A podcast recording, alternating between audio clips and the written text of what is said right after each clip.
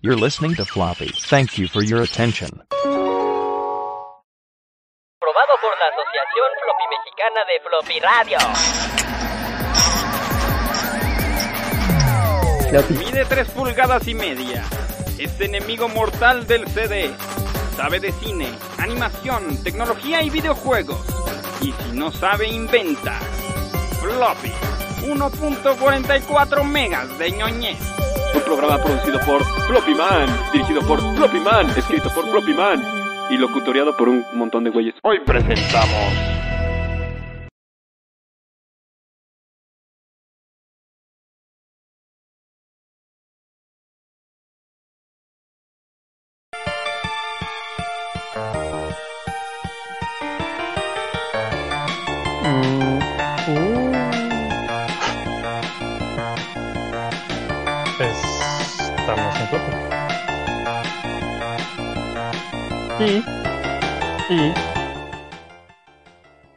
Ya es lunes.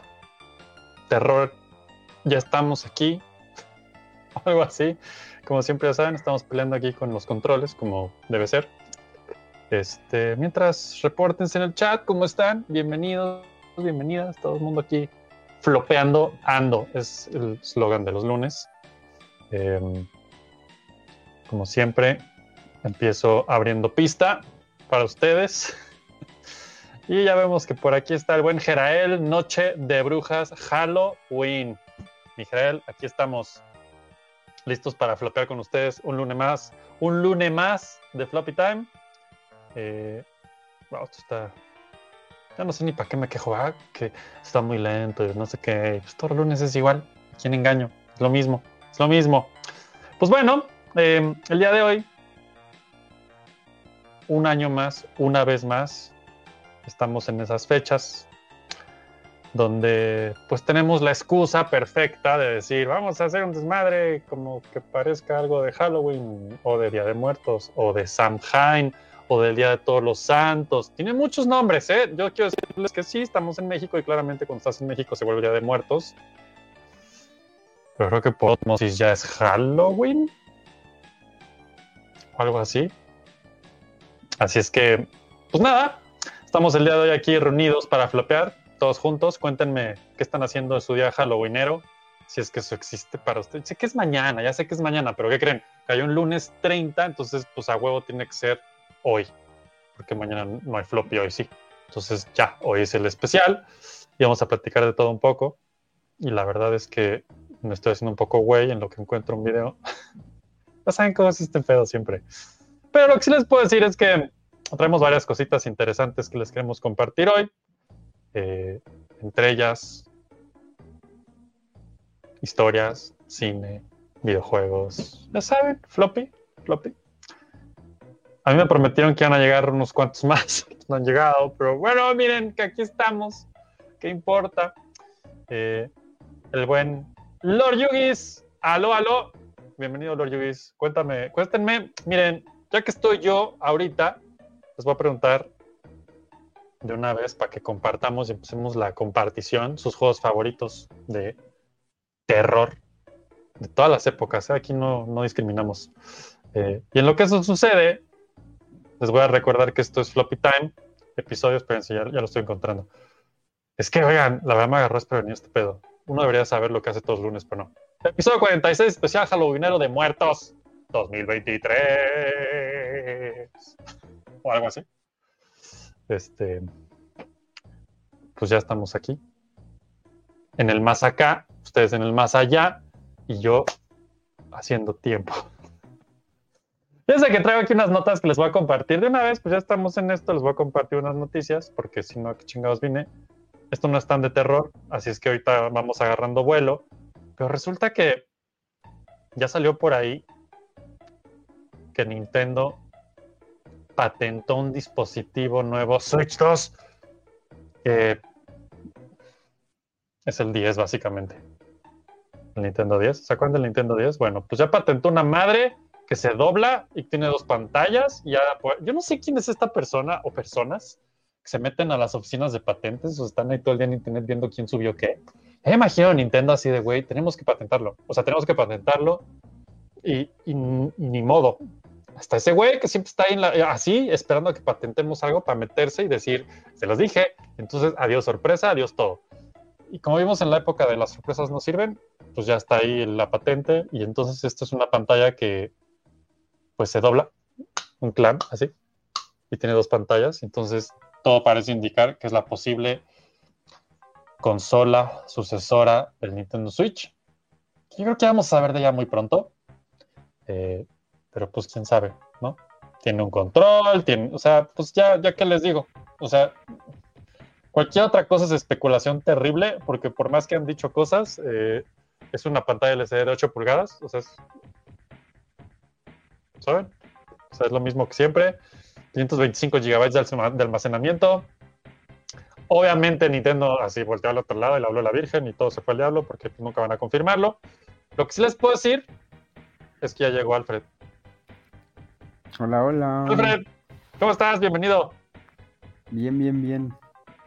¿Estás listo para el terror? ¿O eres el terror? No, nunca estoy listo para el terror. Ya sé, pero pues ya nos alcanzó, así es que hoy es día de terror. ¿Cómo estás, Alfred? ¿Qué me cuentas? ¿Todo bien? ¿Me escuchas bien? Sí, Ah, qué bueno. Plopis, ¿nos escuchan bien? ¿Chat? ¿Confirmado? ¿Sí? ¿No? ¿No nos oímos? Sí, Dice el Ben. Gerael, vaya, vaya, ¿qué podemos hacer para meter, tío? Mm, si tan solo vi algún juego de Star Wars. ahí". Hoy es día de terror, Alfred. Bueno, digo Alfred Gerael, por eso no. A ver, el Lord Yugis dice Splatterhouse, pero jugado en Arcadia, en esos locales grandotes con luz neón y a todo volumen, con bocinas voladas y abandonado en un rincón del local de arcades con piso pegajoso. Ya sé de qué hablas, Yugis. Fíjate que ese juego de Splatterhouse, ¿tú lo jugaste alguna vez, Alfred? No, no ¿Lo me acuerdo. ¿No? No. Es medio oscuro. La verdad es que aquí en México yo nunca lo vi más que en mi Sega Genesis. Y eso porque recuerdo haber ido, probablemente lo conseguí en el bazar y esas cosas que decías, ¿eso qué es? Y tiene la portada un güey mamadísimo con máscara de Jason, con un bat y un chorro de monstruos. Ah, ya me acordé, creo que sí. Decías, bueno, a ver. Y entonces esto era lo que te daba un Sega Genesis. Sangre y gore por todos lados. Y era una cosa muy divertida. Que decías, güey, tengo un Sega, huevo, destrucción y sangre, huevo. ¿No? Porque Nintendo mm, nunca. Era muy buen juego. Y hacía como parodias de películas clásicas de terror dentro de sus niveles y así. Era interesante. De buen Pablo llegó por aquí. ¿Qué onda? ¿Cómo estás? ¿A qué te vas a disfrazar? Estoy disfrazado de yo. Clásico chiste. Este, no, la verdad no estoy disfrazado de nada, Pablo. Ni sé si me voy a disfrazar. Y también te manda saludos, Alfred. Ey, saludos. Lord Lewis dice Resident Evil 2 con audífonos en solitario, no sé qué es eso, este, en una vecindad abandonada hace como 90 años y con muros de adobe y sin ventanas y con humedad y ratas, güey, no- no mames, está... No, pues el, el miedo era para las ratas, ¿no? Más bien. Sí, no, o sea, el, el terror era, necesitabas el juego, güey, el juego ya era un plus. Dice Polo, va ganando Texas 3-0 a Arizona en el juego 3 de la Serie Mundial, séptima entrada. Eso sí es de terror. Alfred, ¿tú sabes de qué está hablando Polo? No, ¿Tú, tú eres seguidor? No, yo, yo tampoco. me voy a poner mi. Quiero, quiero pensar que hablas de béisbol por lo de entrada y séptima es lo más que puedo darte de esto. La última vez que, la última vez que tuve algo que ver con béisbol, yo debe haber sido como en el 95 jugando Ken Griffey Jr.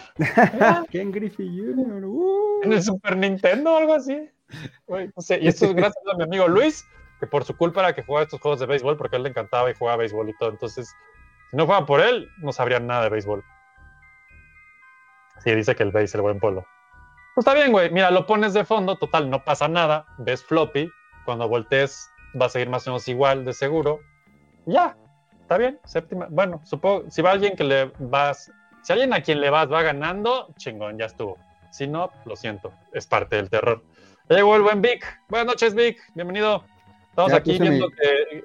Mi fondo de. Terror. trono del, del dios de, de los muertos de, del budismo. Órale, está muy azul. No sé qué me hablas. Yo esperaba calaveritas, flores en pasuchil y. azúcar. Dice, por ese juego, qué chingón estaba. Fíjate que sí, güey. Esos juegos de base me gustaban un chingo. Ken Griffey Era muy era muy bueno. Ajá, y como lo jugaba con mi amigo y jugaba, pues cada quien en un equipo, entonces pues eran retas reales y se ponía interesante. Pero fuera de eso, no, no sabría decirte nada más de béisbol, güey. La neta. Estoy casi seguro que había un juego de béisbol con robots. Tal vez ese me llamaba más la Ah, atención, pero sí si alguien sabe de este juego, dígame porque es lo que más, es lo más cercano que tengo de, en mi archivo de béisbol. ¿Tú jugaste algo así, Alex? Alfred, te, te ves muy, Sí. muy divino con ese fondo, güey. Sí, sí te rezaba, la Mm. verdad, un poquillo. Desde El buen ya, ya llegó también. Dice, pero estaba mejor el 64. No, ya ese sí ya te lo debo, güey. Ya, y ya. Creo que, ajá, mi último juego de béisbol fue en Super Nintendo, güey, la verdad. Y en NES. Había otro de Nintendo que era muy bueno. No me acuerdo cuál era. Se los debo, amigos. Pero bueno. Hoy estamos aquí para hablar de terror. No sé si el béisbol califica. ¿Hay algún juego de béisbol de terror? No creo. ¿va? Pero sería una buena idea, ¿eh? Licenciatarios, comuníquense con Floppy y les damos unas ideas de juego de terror, de béisbol, donde usas monstruos clásicos para datear y para. O sea, tu equipo se conforma de monstruos, cada monstruo tiene poderes y así. ¿no? y así. Sí, no, no me, no me pidan mucho de esto. Terror este. es aventarte un juego de béisbol completo. güey. Ajá, güey, con todas las entradas y toda la serie mundial y los 64 mil juegos que son. Y... Y que se que vaya a extra innings. No manches, no, güey. No, Eso no. sí es aterrorizante. Mira, mira, ya, aquí Polo todo un sábelo. Iba a decir sábelo todo, no, un sabio. Super Baseball 2020 de Neo Geo y Super Mm, güey. esto muy ya, bien. o sea, ya es el pasado. Ya es el pasado. Solo quiero decir, ya es el pasado eso. Qué poco visionarios los de esa época, ¿no? 2020, güey, ya el futuro, no mames, ya. Entonces, este. Ya, ya. ¿Dónde están mis coches voladores de Ajá. Sí, hace siete años de eso, no sé cuánto. Polo dice, béisbol de monstruo, no es mala idea. Se ve a Mario Superstar Béisbol. Ah, pues ahí está, ¿ves? Sí, sí me acuerdo que había algo de Mario, de béisbol, claro. Pues, Alfred, ¿qué nos quieres platicar hoy así? Así abro el micrófono, mira. ¿Qué tienes para nosotros en la línea del terror? Vamos a, a volver la mano peluda. Vamos a compartir nuestras películas y videojuegos de terror favoritos. Jaja. Me gusta, me gusta. Hagámoslo. Y en teoría Pablo llega como entre 20 y 42 días y entonces vamos a compartir también algo de terror. Pero en lo que él llega, también en el chat, les vuelvo a repetir, chat, ya que están conectados más, compártanos sus... Bien, es más, top 3 juegos de terror, top 3 películas de terror y le voy a aventar así un plus que es top 3 animaciones de terror Ándale. porque podemos aventarles así la y lo vamos a ir leyendo. Tengo diarrea, dice el panita fresco. Lo siento, güey. Lo siento. Pero mira, Eso también es de terror. Eh, es de terror, déjalo ir, dicen, y ya, ¿no? Literal, déjalo ir y ya. Déjalo ir, déjalo ir. Dice Pablo, me has invitado para el reloj. Es que sí va a venir, güey, nomás viene. Ya saben que es Pablo, llega un poquito. Llega cuando tiene que llegar, ¿no? Sí, sí, sí. Ahora viene, ahora viene. Alfred, platícame tus tops, tus tops. A ver, vamos a empezar. Yo, empezamos con qué? Con películas. ¿Cómo Dame películas, dame películas, me parece bien. Mira, de, mi- de mis películas favoritas de terror, y yo considero favoritas porque me acuerdo de ellas. La verdad, soy malísimo para recordarlas. Mira, creo que hay que hacer este disclaimer empezando hoy y es todo lo que vamos a platicar hoy, creo, según yo, es porque lo jugamos, lo vimos, lo leímos. Si no, mira, ese, güey, yo oí que la de tal está buenísima, güey, pues, seguro, pero si no la hemos visto, no. Sí, de ahora, pues. Y aparte, spoiler alert, ¿no? O sea, porque vamos a hablar Ajá. puros spoilers. Sí, para los que luego se quejan, Alex, spoiler alert. Si vamos a decir un spoiler, lo, ajá, o sea, va a salir conforme avancemos. No estamos hablando de muchas cosas nuevas, creo. Vamos a ver. Date ahí, Alfred, échale. Mira, la primera Vic. película que me ver, causó un trauma como para, para... ¿Qué pasó? ¿Qué pasó? Dice Vic, no me gustan las películas de terror, paso en ese. Yo quiero hacer, yo quiero hacer una, una aclaración importante, Vic. Creo que tenemos mal entendido el terror. Yo creo que podrías decir terror, pero también podrías decir suspenso, también podrías decir... mm, Bueno, terror y suspenso son las dos, ¿no? no se me ocurrió otra, lo siento. Este, pero creo que el terror tiene muchas gamas, ¿no? Y, y yo estoy seguro que aunque el terror habría que ver qué terror no te gusta, güey, porque a lo mejor es el terror gore y asesinatos y esos. A lo mejor hay un terrorcito más acá chamalanesco que puedes decir, no sé, si el pasto te mata, ¿te da miedo eso? Habrá que pensar. Pero bueno, habiéndose que, Alfred, date. Si eres un este alérgico a los a los cacahuates, pues supongo que Es terror de un tipo muy vegetal, ¿no? Ah, Exacto. hay tomates asesinos, por ejemplo, ya en algún floppy hablamos de eso. Ah, sí, exacto. Pues Bien. mira, mi película de terror, las películas de terror que a mí, a mí me parecen mis favoritas son de las que me acuerdo porque probablemente me causaron algún tipo de trauma. Es por eso como me debe ser. acuerdo. Sí, sí, sí, ah, huevo. Si no, si no, no me acordaría, ¿estás de acuerdo? Ah, sí, sí. Entonces la primera es Event Horizon. No Uy, película. Big, dale chance. Event Es Horizon. y es terror. Sí, no, no. Es un película. Es hermoso. No, no me acuerdo eh, cómo se llaman los actores. Este, Sam. Neill es el actor principal, eso Sam estoy Neill, completamente. exacto. Porque Jurassic Park y luego de ahí te vas a Event Horizon, es de, uy, ¿qué le pasó? Exacto, exacto, exacto. Y me gustó mucho porque me gustaban mucho las eh, películas de ciencia ficción, me gustan mucho. Ajá. Y luego sale esta joya de eh, terror y ciencia ficción en el espacio. Ajá. Entonces es así como, wow. Oye, pero ¿no te pasó? Porque a mí esa peli me pasó, y a lo mejor el chat está de acuerdo. Yo llegué a ver una película de ciencia ficción y ya. Yo no tenía ni la Ah, menor sí. idea que era algo de terror. Y conforme fue avanzando la trama y, y empezaron a pasar cosas raras, yo decía, "Güey, ¿qué, es- qué es esto? Lawrence Fishburne, Lawrence Fishburne, claro, Morpheus, Sí. ahí andaba también. Morpheus, ahí andaba. Entonces esta Claro. película, yo también, fíjate, la, la empecé a ver, bueno, cuando la fui a ver, porque la fui a ver al cine, me acuerdo. Sí, yo también. Eh, pensando también un poquito, eso fue en el 97, aquí ya estoy viendo los ajá, ajá, ajá. Este, pensando que era una película de ciencia ficción, ¿no? Porque así te la Ajá. promocionaban un poquito el, el póster y todo. Sí, sí. Y este.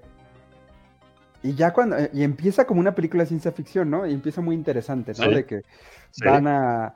Hay una señal de una nave que desapareció quién sabe cuántos años, ¿no? Con un este motor experimental para poder viajar eh, entre dimensiones y no sé qué cosas.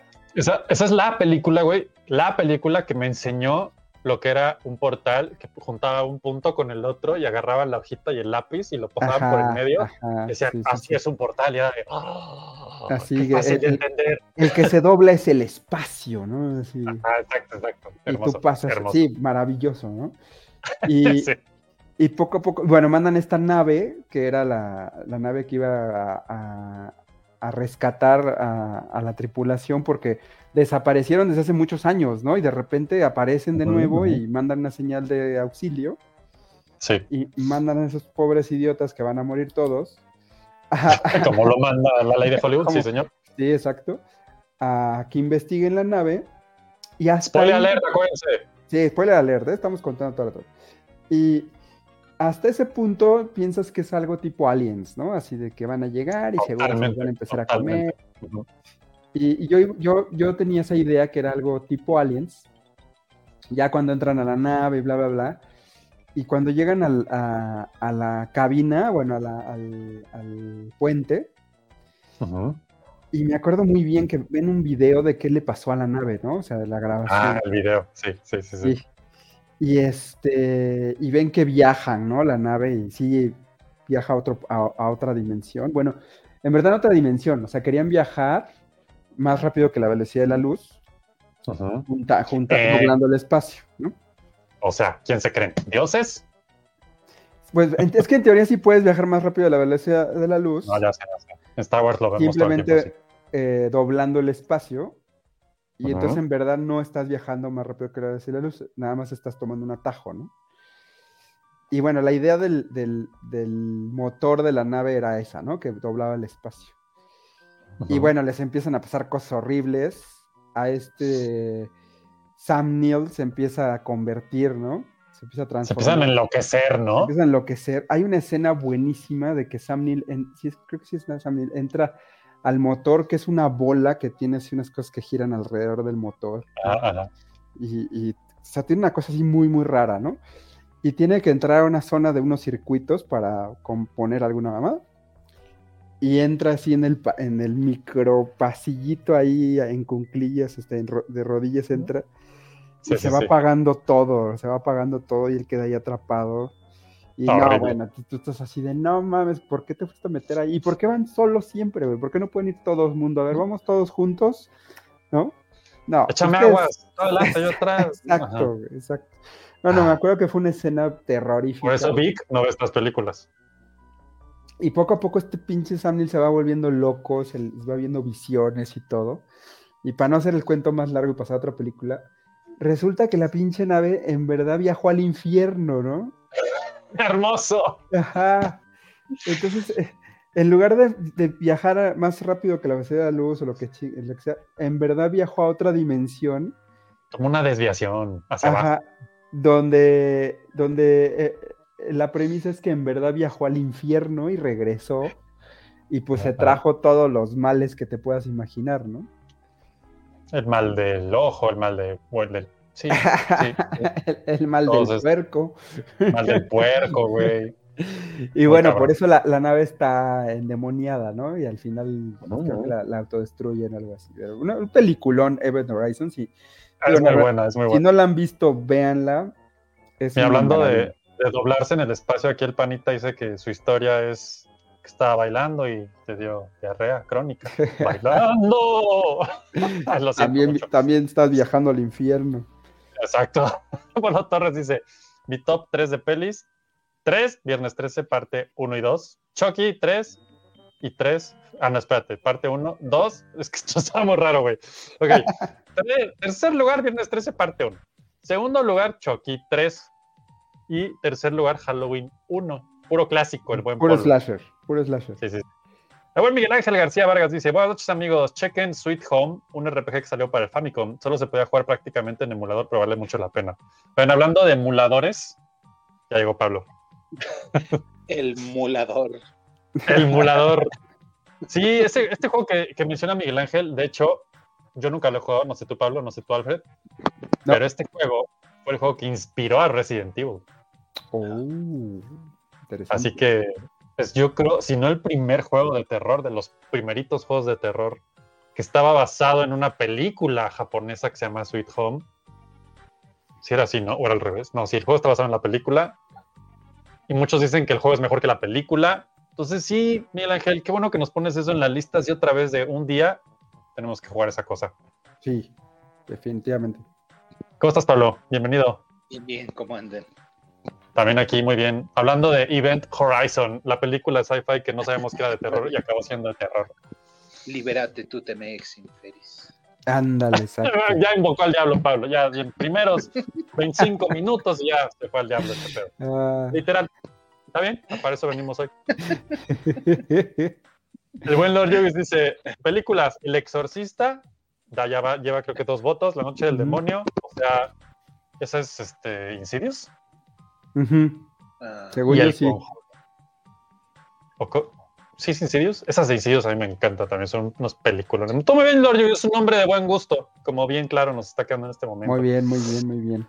Luego Polo nos dice de juegos, Silent Hill en tercer lugar, Alone in the Dark de PlayStation 1 en segundo lugar y Resident Evil Original en PS1 en tercer lugar, digo, primer lugar. Tú, muy bien, muy bien. No esperaría menos. Creo que el terror está muy bien explotado en los últimos años. no sé, me da la impresión. Ahora, aquí dice, ya llegó. Gary Wars dice, hola noche, unas, unas noches más y llegué. Yo voy a leerlo así como está. El exorcista del Papa está buenísima. No, pues con el puro Papa ya está de terror, güey. Los casos originales de los Warren, uff, están fenomenales. Pero los casos o las pelis son cosas muy diferentes. Que aparte ya resultó que son una estafa y todo ese pedo, ¿no? Los Warren. Sí, hace unos floppies hablamos de eso. Sí, me acuerdo. Gabriela Osornio, bienvenida. Dice: El resplandor es de las mejores El películas de, de Shining. tú sí sabes. Un, un tal Kubrick que hacía peliculillas más o menos buenas Sí. de Shining. Sí. de Shining. Pablo, ¿qué nos traes el día de hoy también del terror aquí? Ahorita sigo leyendo sus comentarios, muchachos. No se me, no se me agüiten. Ahí vamos, ahí vamos. Estoy haciendo mentalmente las, las listas. Ay, pero... Ya sé, ya sé. Fíjate aquí, Lord Yugis, esta, esta está interesante. Dice Kilómetro 31, como películas mexicanas de terror. Y es un género que. No la vi, no sé si- nunca la vi. Fíjate que sí la vi. Recuerdo vagamente que me haya gustado. ¿Tú la viste, Pablo? Ah, sí, estaba más o menos así. Sí, ¿no? Tenía lo suyo, tenía lo suyo. No recuerdo que me haya cambiado la vida, pero sí recuerdo decir, ok, ok, ya estamos llegando ahí, bien, cine mexicano, check. Check. Ajá. Hasta el viento tiene miedo, la original. Sí, como de- claro, claro. No sé si verlo hoy en día mantenga ese nivel, pero vamos a decir que sí. Y el clásico, Vacaciones de Terror con Pedrito Fernández. Sí, señor. No, pero yo traigo ahí una mexicana. Dale, Alfred, échala de una vez. ¿Cómo se llamaba? Espérate. Por la que la tengas a la mano. mira. El libro, el libro de piedra. No sé. Oh. Acabo de tener un, un mini, mini flashback porque como que entró, pero no me acordé qué era y se quedó ahí. Sí, Echa, dinos, dinos. también me traumó esa del libro de piedra, no manches.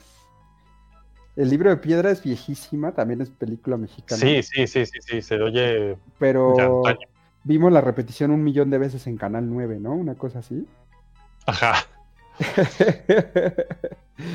es una eh, historia de una casa con, con una, una estatuilla de piedra, una fuentecita. Bueno, no, no es una fuentecita, es una estatua de piedra.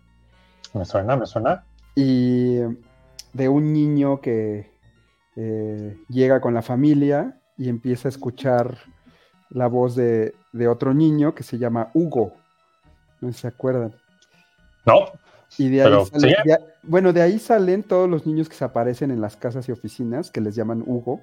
No sé si han tenido esa, esa Un Hugo. nombre Godín. chat, han tenido un Hugo en sus vidas. Ajá, Fantasmal, ojo. así de, ay, se apareció un niño, es Hugo. Pues Hugo es el, el- la estatua del niño que sostiene un libro así de piedra. Ajá, Y- como que eso sí lo tengo, esa imagen la tengo muy clara. Ajá. Sí, porque eh, el único que lo ve es este otro niño. O era una niña, ya no me acuerdo bien. Eh, No, es una niña, es una niña. Ajá, ajá. Y, y la niña, pues todo el tiempo está hablando con Hugo, ¿no? Y empieza a hablar con Hugo, y en, la- en el cuarto habla con Hugo. Y pues empieza a preocupar los papás, porque pues con quién chingado está hablando la niña, ¿no? Y, ¿se ¿Está metiendo el SD o qué pedo? Ajá. Y resulta que Hugo, pues sí, es el espíritu que está atrapado en, en, en el- en la estatua de piedra, ¿no? Y ya no me acuerdo muy bien. O sea, esto es del. Tenía yo como seis años, güey, no manches. Y- Suena a 70, 80 esa película. Sí, sí, sí, sí, sí. Y si bien recuerdo, algo era de que Hugo se quería intercambiar con la niña, ¿no? Para volver a regresar al, al, al mundo real. A la vida, Sí. poseerla y, Y, volverse. y al final sí lo logra y la que queda petrificada ahora es la niña. Al final. Ya habíamos dicho spoiler alert, muchachos. O sea, digo, ya está. ya La spoiler alert de una película de 1969 repetida en Canal Sí. 9 durante... El otro día, el otro día se 20 años. quejaron de que. Yo oí quejas, Pablo, ya nos, ya nos cayeron quejas de que spoileamos Metal Gear y yo, güey, No tiene, tiene 20. ¿Cuántos años? ¿Cinco años? No lo han jugado ahorita, no, no creo que envíese. Y sí, sí, jueguen los dos modos, créanme, no dijimos nada. Sí, sí, no hay pedo. Sí, pero bueno, el, ¿eh? final es ese, que, que al final el espíritu de Hugo este, se intercambia con la niña y la niña es la que queda hecha piedra ahora, ¿no? Con el libro y todo, y, y él Wow. regresa a la vida. Uy, qué buena película. Ahorita da, Sí, da risa, pero en su momento sí. Mira, una de las maldiciones del terror es que eventualmente da risa. No sé cómo está ese fenómeno, Sí, pero si, tienes- si no está bien hecho, es probable que dé más risa que terror. Sí, sí, sí. sí, sí, sí. Dice el buen Vic, juegos podría decir que Silent Hill 4, Eternal Darkness, que no es de terror, pero sí se ponía denso, y Fatal Frame. ¿Cómo no va a ser de terror, güey? Sí se ponía bien intenso el, el pinche Eternal Darkness, güey. ¿Alguien de aquí lo jugó? Creo que sí. Ah, No, no me acuerdo, no. Ese juego era la neta. De GameCube, ¿no? Ah, bueno, Silent Hill 4 es el de Room, el que todo sucede en un cuarto, en un departamento y se hace un debraye. Yo nunca lo jugué ese, pero sé que es un debraye muy intenso. Ah, ya me acordé, sí. No, Eternal Darkness era muy bueno, claro. Eternal Darkness era un juego de GameCube que sucedía en diferentes eras. Entonces creo que empezabas jugando como un gladiador romano. Sí, Era- extraordinario era muy, juego. este, ¿Cómo se llama? Este. Lovecraftiano. Era un Sí. pedo muy Lovecraftiano.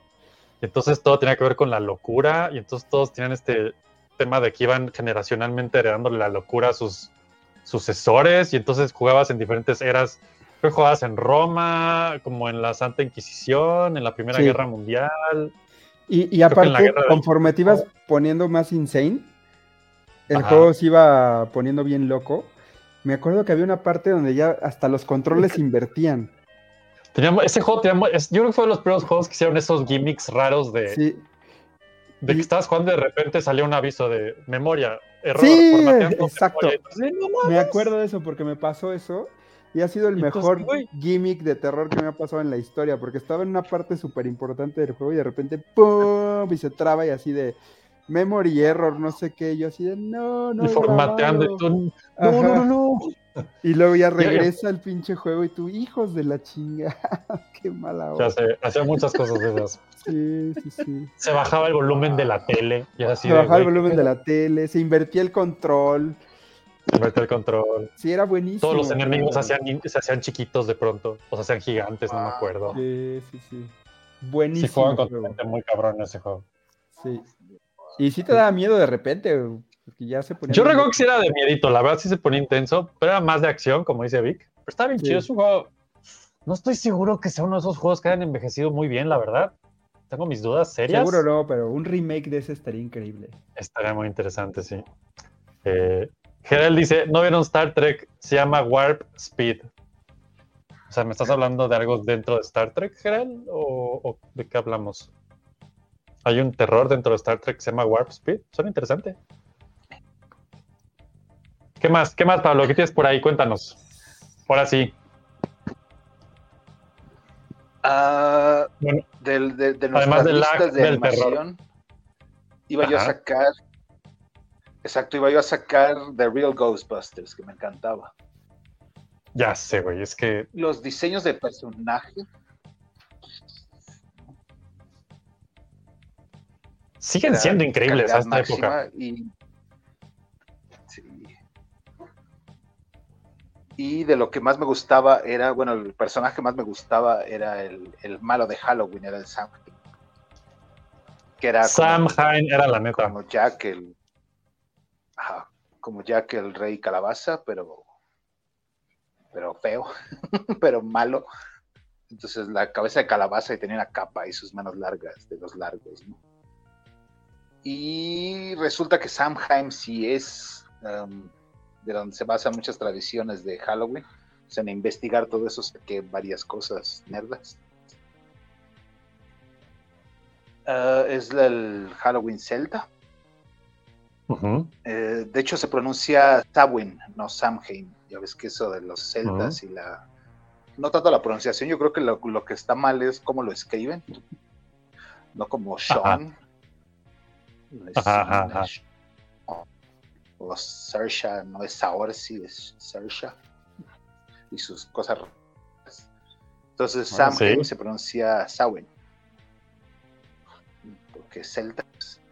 Y viene de las eh, raíces eh, Samo y Fun, que es eh, fun, Summer Fun, ¿no? El- la diversión del verano. El año nuevo celta se celebraba cuando se acababa el verano, cuando se acababan las cosechas, ¿no? Al final de cuentas iba a entrar la... Ahí están, ¿eh? ya lo revivieron. Ah, Cuando sí. iba a entrar el invierno. Las, las únicas mm, estaciones que les importaban a los celtas era verano e invierno, ¿no? Era como primavera, verano una sola, y el invierno es cuando no crece nada y empieza desde el otoño, ¿no? Ajá. Um, en Escocia es Samhain. Entonces el 31 de octubre es el Summersend en gaélico, ¿no? En Brittonic, los celtas, pero más hacia Britania, eran los Calends of Winter, ¿no? Ah, eh, que es, era sinónimo el primer día de invierno y el último día de verano. La, la muerte era un tema central de esa fiesta porque ahí viene el invierno, que es donde mueren todas las cosechas, Ujú. florecen, ¿no? Entonces nos acecha la muerte. Se hacían fogatas, se hacían hogueras para resguardarse los fríos de inviernos y ah, para rezar que regrese ¿no? la vida con la primavera y con el verano siguiente. Oye, no, no- ha envejecido tan mal esa animación, ¿eh?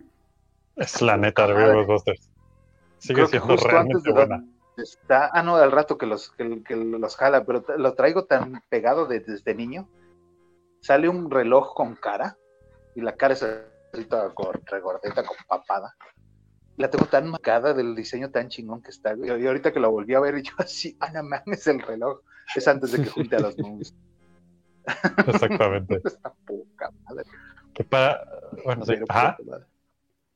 Y, y luego saca la, la- la bola de monstruos ahí, los ojos y las, los dientes, están súper chidos los diseños, están poca madre. No Sí, sí, sí, muchas sí. caricaturas ni películas tienen esta creatividad, poca madre. Es algo que no se ve muy Ah, seguido, bueno. creo que hasta la fecha. Ajá.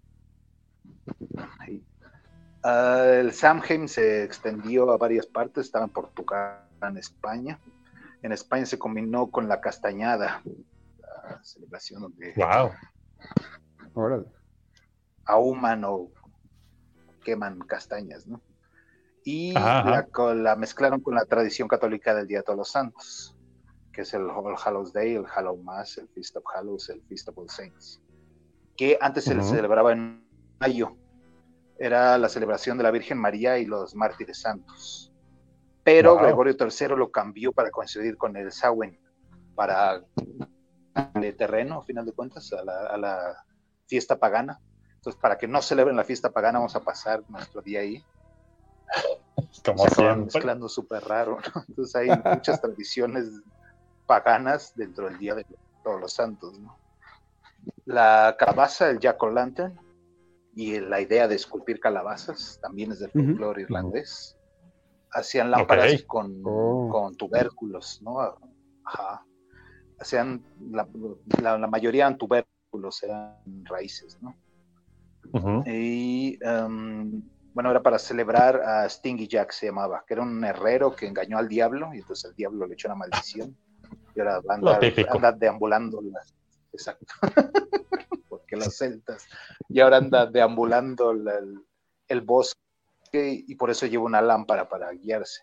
Entonces las lámparas que Oh. hacían con tubérculos, porque era muy caro hacerla con herrería, ¿no? Era un país jodido. Sí, claro, ¿quién chingados tiene para una herrería? Tengo papas o tengo lo que haya. Calabazas, listo. Y entonces Jack of the Jack of the Lantern, ¿no? El Juan de la, de la linterna, por eso es Jack o' Lantern. La- la Jack calabaza. O'Lantern. Y el, el O Cuando es muy irlandés. llegan los-. Ah, exacto, es ajá, como el Will of the Wisp y todas esas cosas. Entonces, Jack of the. Lantern. Cuando llegan a, a América los irlandeses, eh, se dan cuenta que la calabaza es mucho mejor para hacer, aguanta más que los tubérculos para hacer una linterna. Entonces empiezan a usar la calabaza. Entonces, eso es Ah, o sea, fue circunstancial totalmente. Ajá, exacto. que llegaron aquí. También, em, Wow. también usaban al Jack on the Lantern para, para em, explicar el fenómeno de Ignis Fatus, los fuegos Fatus, ¿no? Que Ok. eh, eran estas luces que se veían así, decían que eran los espíritus, no eran los Will of the Wisps. Pues aquí, aquí siguen siendo las brujas, güey. Exactamente. sí. los que son a final de cuentas pedos que se queman en el ambiente, ¿no? Ah, pero decían que era entonces, en, en Irlanda decían que era el Jack que iba, que iba deambulando por ahí. Ah, en Wow. Samhain prendían hogueras para mantener el calor y, ay, y tenían que llevar las, las hogueras de un lado a otro, ¿no? Y pues la única Ujú. forma de llevarla era con esas linternas por eso que las llevaban así. Para que, lo aprendimos en este pueblo y hay que llevarla acá y acá. Entonces iban con sus Wow. linternitas. Eh, les esculpían caras y agujeros para que pasara la lámpara, para a la luz, ¿no? Para que la lámpara pueda Sí, para poder meterla. a varias ah, direcciones. Exacto. Ah, Y también les ponían caras para asustar a los demonios y espíritus y demás que venían del más allá, porque el- la celebración eh, para los celtas era cuando venían del más allá, igual que aquí en las tradiciones más ajá, ajá. latinoamericanas o occidentales, no ya mestizas. Igual era el, el paso entre el más allá y ahora, que es cuando vienen a visitarnos, ¿no? Se hacía permeable el paso entre los dos mundos. Am, el Samhain es la celebración de la muerte y también para los que han muerto. Se usaba la ropa negra porque era el luto, a final de cuentas, no, No porque era spooky vestir de negro, pero los Exacto. colores que es como naranjas y naranjas y negros era porque era la celebración del luto, entonces los celtas guardaban luto cultural general y por eso se vestían de negro en estas fiestas. ¿no? Que, que también tiene que ver con el otoño, ¿no? naranja. Exacto. El naranja no es de las calabazas, se fue hasta después. El naranja es porque hacían las hogueras del sol, bueno, del fuego, porque era la muerte del sol, entonces había que conmemorar eso. Y aparte eran las hojas naranjas que iban cayendo en el otoño. Entonces, por eso era Ajá. prevalente el naranja y el negro. Ah, también se disfrazaban de monstruos y fantasmas y espíritus en ese para mezclarse con los monstruos que pasaban a nuestro mundo y no, no se los quisieran llevar o, u otra cosa, ¿no? Para Pasar desapercibidos. Exacto, para, para mezclarse ahí entre los Ghostbusters, todo el desmadre, hay que ponerse ojos extras. Ajá. Y el, el maquillaje también se da ese fenómeno. Ah, los druidas celtas se pintaban la cara una vez que pues, se apagaban las fogatas. La fogata se pintaban la cara ah, para protegerse y también les daba buena suerte, ¿no? Esa güey. Órale. Y también los dulces, a la hora de hacer las hogueras, así, me- metían palas para que, se, para que se prendiera más la hoguera y metían Ajá. manzanas en las puntas de las ramas. Ah, la manzana era, las manzanas eran sacrificio a, a los dioses, ¿no? Bueno, al dios solo, a final de cuentas, y para apaciguar a los viejos dioses de antaño, ¿no? Que les encantan las Y manzanas. eso- ajá, entonces por eso era la tradición de dar manzanas. Y luego hay juegos que también hacen los gringos, donde agarrar manzanas en un balde de agua. Esas eran tradiciones de matchmaking para emparejar, ¿no? Para hacer parejitas. Órale, Pero de una vez parejas y muertos, vámonos. Ajá, exacto. ¿Qué Para el siguiente año de vidas. wow. Y pues es lo que eh, investigué yo del Sam, Samuel. Está buenísimo. Está buenísimo. Sus Dice aquí, hablando de, hablando de terror, Víctor dice, una vez vi de niño La Mosca. Gran error, güey. Nomás voy a Yo decirlo. la No la aguanté. Pues sí, güey. de- yo la yo vi en el cine esa cuando madre. se estrenó. Esa madre, híjole, wow. La Pocas mosca, buenísimo. Las cosas que sí se mantienen a la fecha, La Mosca, yo creo que esa peli sigue siendo igual de Sí. asquerosa y increíble a la fecha, ¿no? Muy buena. Gabriela dice, uy, hasta el viento tiene miedo, es una chulada de película. Sí lo es, sí lo Sí. es. Hay como ocho remakes de esa madre, ¿no? Raúl Miguel Ángel dice, no era un juego de terror, pero muchas partes ya da miedo. Hablo de Pandora's Tower de Wii. Lo tuvimos de este lado del charco por la operación Rainfall. Saludos. ¿Nunca lo jugué? ¿Alguien jugó? Pandora's Tower. ¿No era, no era uno de unas sombras? No me acuerdo muy bien. Dice Gary, de juegos Until Dawn, The Medium, Dead by Daylight, The Evil Within, The Darkness. Muy dark todo, güey. Y no juego ni uno solo de esos juegos, güey. Sí, ¿no? The Darkness, muy Pero- bueno. Pero sí los sí lo. ¿Sí? ¿Qué tal? Sí, muy bueno. Extraordinario. El buen Vic dice, el mal de Puerkinson. ya, por si andaban con pendiente, ya anotó Arizona, Texas, 3-1, sí señor. Dice Gary, voy por la Ouija para Pablo, no sé para qué, pero va, órale, esto ya tiene un rato que lo pusieron. El proyecto de la bruja de Blair, ok, ahorita hablamos de eso. Les laten las de Screen, yo soy muy fan, ya las vi todas, Sí. puedo decirlo. Y, Pero sla- Slasher a mí, no- la verdad es que nunca me han dado miedo. ah, ni siquiera sé si eso es terror, ¿consideran Sí, Scream terror? Por eso yo las, las películas que traigo son más como de terror así de, ay, güey, no, no, no de tanto de jump scare. Ya sé. A mí Scream, ya, ya- yo creo que ya haré un programa algún día de Scream, pero a mí lo que me encanta de Scream es que se volvió una autocrítica de sí mismo, Sí. que aparte resulta es muy raro Scream, por eso me gusta, porque es muy raro y no entra en ninguna categoría como normal. Y lo han sabido rehacer muy bien, casi siempre, no siempre. No sé, está interesante. Gabriel Osorno dice, Ju-On, la versión japonesa también es muy buena, sí es cierto, sí es cierto. Polo Torres dice, Superman 64 cuenta como terror. Sí. Sí, Respuesta rápida, sí. Sí. terror puro poligonal, muchachos. sí. Él dice, como los borrachos cuando van al baño hablan con Hugo. Y otro Quise tipo yo de dejar de ver. Ajá, sí. Rick dice, yo dejé de ver y escuchar a Hugo con mi medicamento. Lo siento. Muy bien. Como muchos. ir a Hugo. Polo dice, ¿vieron la del pueblo de los malditos con Christopher Reeve? Ah, No sé cómo se llamaba, eran unos niños Sí. ¿No sí, es la sí. de ah, Los Children of the del Corn? maíz, ¿no? Children of the Corn. ¿No salía no salía Mark Hamill en eso? Era el padre. Ah, no me acuerdo. Ya llegó Alex, el que se queja de que spoileamos Metal Gear. Bienvenido, Alex.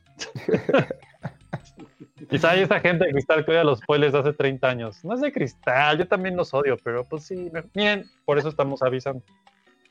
No, si alguien que no es de cristal es Alex, créeme. Yo sé de Sobre aviso digo. no hay engaño.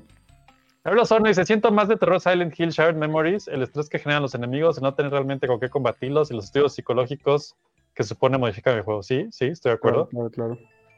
¿Qué otro juego? ¿Qué más traes por ahí, Alfred? ¿De películas? De películas, échale. Mira, otra que me causó un trauma extraordinario fue Rec. Ah, la española, la original. La original, por supuesto, por supuesto, la, la española. Yo la vi mucho tiempo después porque la recomendaron, pero supongo que verla en su momento iba a ser espectacular. Ay, sí, yo sí la fui a ver al cine. ¿Y de qué año es, eh? No me acuerdo, pero Híjole, va a ser inicio de los 2000. ya no estaba tan chavo yo. 99, 2001, no, no, sí. Rec es desde 2007. Ah, Sí, sí. Entonces, Sí, porque no, es después de Blair Witch, 100%. Y Blair Witch Sí. es 99. Entonces, ajá. Esa traía Blair, Witch también, pero Rec, ahorita habl- hablando de Rec, sí, también, qué, qué- peliculón, porque todo sucede en un departamento, un edificio de departamentos, ¿no? Ajá, eso está increíble. Y e- es, está padre porque lo manejan con un realismo que no había visto yo en otras películas, donde la propia policía tiene el edificio este, cerrado para que nadie pueda entrar, Cercado. cercado, y adentro están pasando cosas horribles, mientras por las ventanas allá afuera está la ayuda, ¿no? Allá afuera está la policía, allá afuera está todo. Sí, sí, está muy interesante. Y todo está pasando ahí dentro horrible, los empiezan a matar, a- a departamento por departamento. Y va no avanzando el, va avanzando el, el mal piso por piso, ¿no? Pero aparte es un edificio chiquito, o sea, eso también da mucho Sí, miedo. es como un edificio de aquí del centro. O sea, Ajá, así, de esos choricitos así. Y me acuerdo que ponen ciertas tomas donde se ve el departamento de enfrente con la puerta abierta, así todo oscuro. Y, y no pasa nada en realidad, pero puta, o sea, te estás muriendo de, de miedo. El- de. Que el tema de esta peli, o sea, bueno, el- es, es found footage, ¿no? Es de estas de Handicam del- de, aquel entonces. La no, si es la cámara de la policía o... Exacto, exacto. Y, y spoiler alert, ¿no? Me acuerdo la, la, la última escena que es toda con cámara de ¿Infrarroja? nocturna, nocturna, Ajá, Nocturna. porque la se va la luz, ¿no? Y la chica, o Sí. chica, ya no me acuerdo, pues no puede sí es la ver, policía. no puede ver, y entonces prende la cámara nocturna para poder ver. Y, y está buenísimo porque ella no ve, eh, pero tú sí estás viendo lo que la cámara está viendo, ¿no? Y entonces puedes ver ahí al- a los seres ahí acercándose, bueno, al- a este ser acercándose y pasando ahí por la cámara, y ella no lo ve y tú sí. Y tú así de hijo de la chica. Sí, sí. Sí, buenísimo. Y me buena. acuerdo que, que vi la 2. Vi la 2, que es esa misma noche. No sé si, si vieron la 2. Ah, no, nunca vi la dos. La 2 es esa misma noche, ya cuando entra la policía. Y entonces toda la película sigue siendo Lost Footage, pero desde las la cámaras de los cascos de, la, de los policías. Oh, qué buena idea. Sí, sí, sí.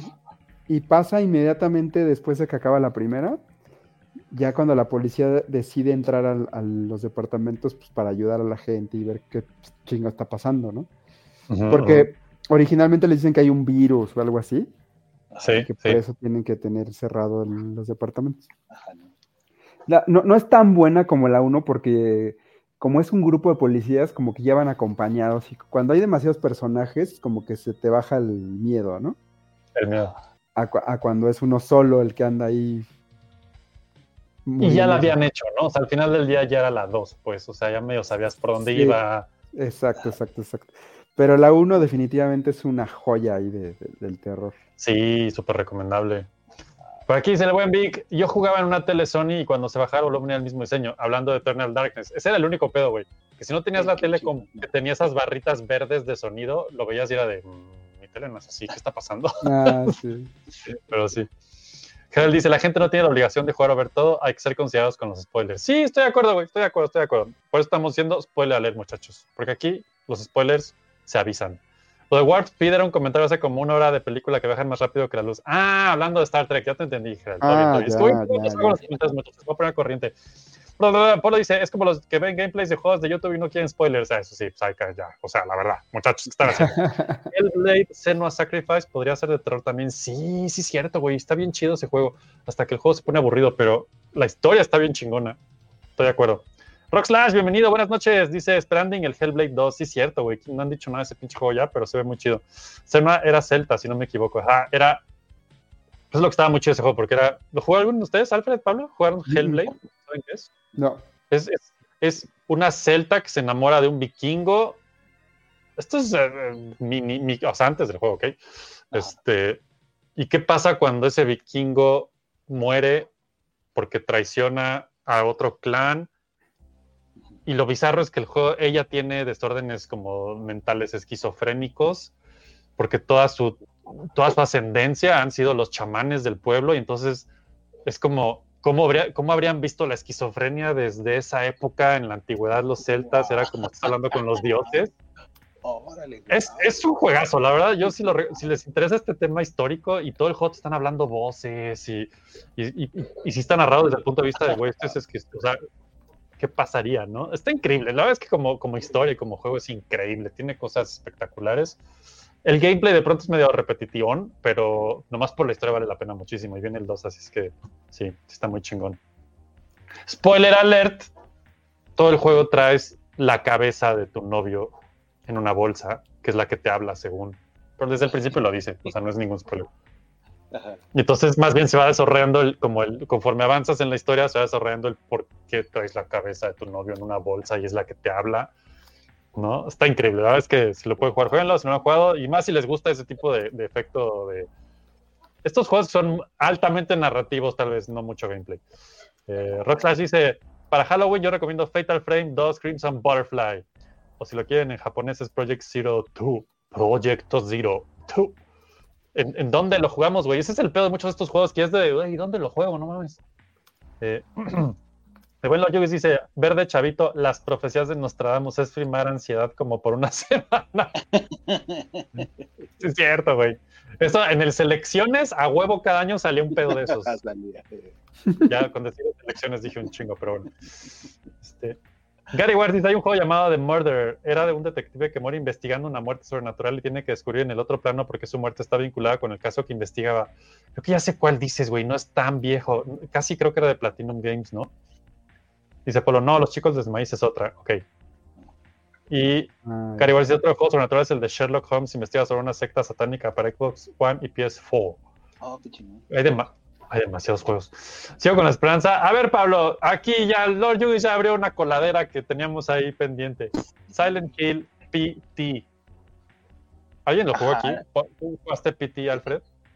no. Que, se llama- que básicamente es la traducción de Playable Trailer, ¿no? Ajá, playable, sí, Mm. exacto. Ajá. Nada más. Trailer Sí. jugable. Ah, Tal vez un día dediquemos un floppy completo a esto, pero el resumen es: ¿qué pasa cuando Hideo Kojima se junta con Guillermo del Toro se ponen a platicar. y, y- y vamos a hacer un juego?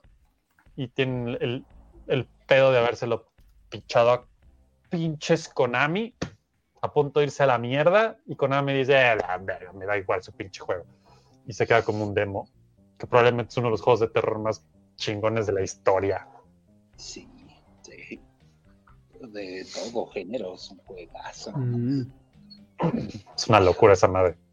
Sí. Pablo, ¿qué nos puedes contar de PT en este momento? Spoiler alert, muchachos, spoiler alert, ¿ok? Se De un demo que salió hace 15 años. para ver qué carajos es el terror y, qué, y cómo hacerlo interactivo. De mi lista, no es de mis películas favoritas, pero la experiencia es, favori- es una de mis favoritas. Fue La Dama de Negro. Salía Harry Potter. Sí, exacto, esa, estoy, ¿es esa, ok, quiero ir más. Ah, el cine de terror para mí no tiene sentido si no lo ves en el cine. Porque lo más Estoy divertido es ver la reacción de todos. Estoy de acuerdo. tiene una manipulación de- del público tan padre esa pinche película. Y no son jump scares nada más, sí tiene varios, pero eh, oye el ruido. También conocidos como el pianazo, ¿no? Ajá, exacto. El tran, ajá. Y eh, había uno con, con una mecedora, entonces va, camina, no suena y regresa. Y de repente se queda parado y la mecedora atrás se mueve así. Y ver cómo todo el cine se moría de miedo. Sin, sin, la, sin el gimmick de saltar, del tran, Ajá. todos empezaron a hacer así chiquitos y luego brincar. maravilloso, maravilloso. Y creo que esa sensación de manipular al público fue central de lo que hicieron con, bueno, la plática que han de haber tenido Kojima y del Toro. ¿no? ¿Qué carajos Para hacer hacer para hacer esta ex- experiencia comunal y mundial, ¿no? A final de cuentas. Sí. Sí, la obra de teatro era una joya, qué bárbaro. Sí, no, está poca madre. Yo sí la ¿Sabes vi qué? con el Robles, ajá, todavía. Ajá, sí, Ya, claro, yo también, yo también. El, el manejo del, de, de la música y la oscuridad en el teatro de esa obra, yo creo que fue lo mejor, porque la verdad es que la, la obra en sí era medio... Ajá, no es tanto. Es que es eso, es exactamente lo que dice Pablo, ¿no? Es cómo, cómo, cómo exploto el medio que tengo para causar el mayor efecto en quien está presente, tal vez independientemente de si es o no una buena historia, ¿no? Sí, porque, la, la- mira, la verdad que causarte miedo en un teatro lleno de 180 Ajá, gentes, 200 está gentes o, sí, gente. está, está o difícil. 500 gentes, está complicado porque, y yo me acuerdo que sí pasaban los personajes en- entre los pasillos, luego en la oscuridad, asustando a la gente, ¿no? Y Ajá. entonces me acuerdo que las personas que estaban sentadas en las orillas de los pasillos, o sea, sí estaban así de que se arrimaban al, No quiero estar aquí. al de al lado, ¿no? Pero luego te la jugaban porque de todos modos pasaban en medio de las filas Ajá. y así, aunque estuvieras en el asiento, no sé qué. Y luego también de arriba usaban unos, unos como de estos para jugar con lo- los gatos, ya sabes, que traen Ah, sí, de estos que cae así el hilito. y que al final del, del hilo traen ahí una, una plumita, pero, pero gigantes, ¿no? Y entonces al güey que estaba sentado en mero en medio de la fila G, de repente así en la cabecita, así, el gritadero, ¿no? Entonces chingón. era toda una experiencia porque fueron e- evolucionando la obra, creo que duró como 25 años, ¿no? Una cosa así. Según yo, sigue en el Teatro de las Torres Satélite. Esa madre nunca se quitó de ahí. ¿Sigue? ¿Sigue? Wow. O, sea, Wow. o- o estuvo, ajá, como dices, güey, como 25 años y era la única obra que hacía que ese teatro siguiera y siguiera y siguiera y siempre estaba, güey. Ya. Es una cosa muy loca, güey. Sí, extraordinaria obra, ¿eh? Y sí, el manejo de la música, la iluminación, bueno, la falta de iluminación más bien, fue, era su, su mejor parte, porque la verdad es que la obra sí no era tan buena, pero, pero más bien era todo el gimmick, ¿no? Es que es eso, exactamente eso. Que según yo es lo que, pues, Toro, del Toro y Kojima supieron traducir al medio de los videojuegos cuando dijeron cómo haces PT y Sí. qué es el terror, ¿no? Y Sí. entonces el juego es, el, el mapa del juego es una L, Ajá. un castillo, con un cuarto, un baño y la salida. No hay más. Es hermoso, güey. Si, te echas a correr de un lado al otro, vuelves a empezar en el mismo lugar. Y dices, con, con- con tantas limitantes, ¿pueden hacer algo bueno? No sabes qué chingonería de pinche juego tan horrible. Y para terminar, hay que descifrar un chingo de cosas. Entonces hay un radio y hay audio, hay un teléfono. Teléfono. la historia, qué está pasando, no sabes si eres tú el personaje de ahí. Ajá, de repente en el baño está cerrado y luego está abierto. Te metes y hay cosas horribles ahí. El audio, entonces hay un llanto de bebé de repente. De la nada, nada mames, que horrible. El color, entonces das una vuelta y vuelves a aparecer al principio y era todo rojo. La luz es roja, roja, roja. Y hay cosas escritas. Están en diferentes idiomas los audios y los escritos. Entonces tenía que conjuntarse la comunidad internacional para irlo descifrando y volver a avanzar y poder acabar el juego. Que eso fue la, Está increíble, la idea supermaster de a ver cómo lo resuelven. Y sí lo resolvieron y bastante rápido. Ah, qué bueno está eso. Creo que eso es, esa es una de las cosas que me, me pone, me pone a pensar, güey, si fue o no un acierto, o sea, tirándole así, que solo fuera ese demo y nunca existiera el juego, porque no sé si el juego hubiera estado a la altura del demo y todas las circunstancias alrededor del demo que lo hizo tan, es esto que dices, ¿no? De que de verdad la gente se juntaba y los foros y es que si avanzas y pasa esto y no pasa aquello y cómo llegas acá sin llegar allá y cómo a mí ya me salió esto, a ti no, ¿no? Porque sale ese texto en la pared que está en quién sabe qué idioma. No sé si el juego ya completo hubiera sido eso. Obvio sí, porque son Kojima y del Toro, pero pues no sé, creo que a lo mejor así estuvo bien, ¿no? Porque aparte se volvió una leyenda urbana esa madre, ya no lo puedes jugar en ningún lado. Sí, lo descargué. Yo lo descargué y no sé por qué estupidez lo borré. Ya no tengo. ¡Oh, no! Hay gente dije, no, y el chat seguro otra vez. X y Konami, no, lo voy a quitar. Y adiós, PT. Hay gente que vende el PlayStation con el puro PT y en, en oro, güey. Ajá. Claro, Chale. Aquí dice, vamos a revisar sus comentarios, muchachos, antes de que me digan que no lo estamos leyendo. Eh, Yugis dice, es- Polo dice, no, Yugis ya fue, pues sí, algún día tal vez salga, pero quién sabe, quién sabe. Gary Ward dice, el juego Vampire, igual para PS4 es bueno, tienes que subir la razón de tu conversión y quién fue el causante de tu conversión en tu muerte lleno de suspenso y terror, o sea, de un vampiro. Sí, he oído cosas buenas de este juego.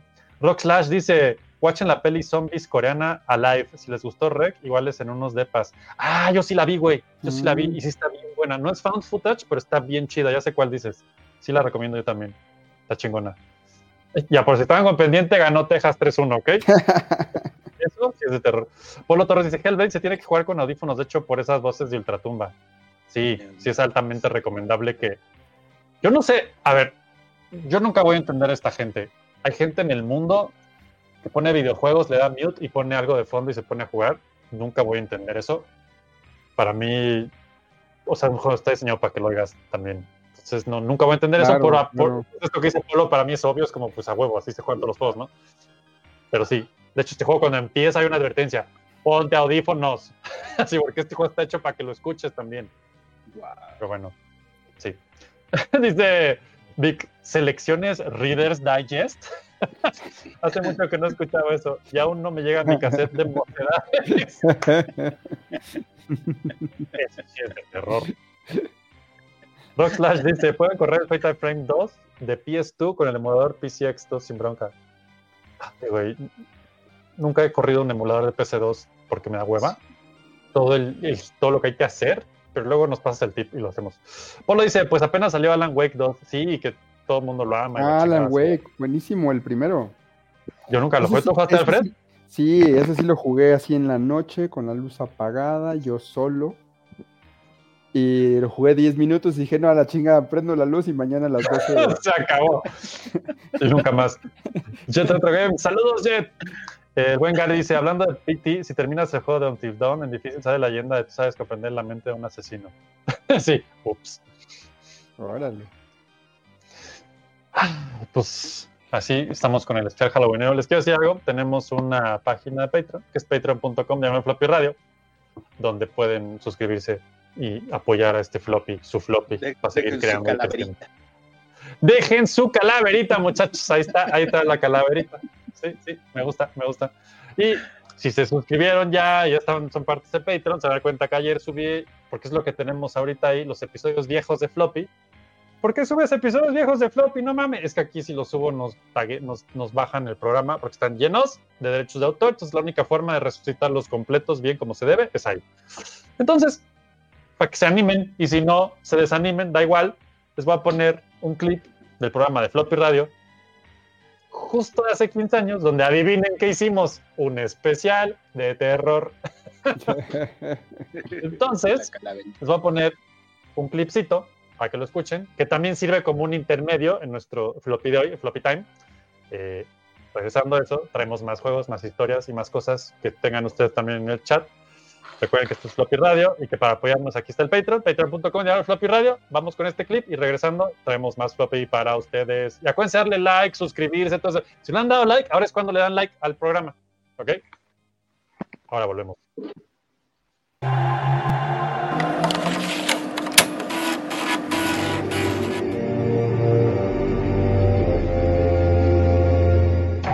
Están escuchando Floppy Especial de Muertos 2008. You fool! A real villain has no use for candy!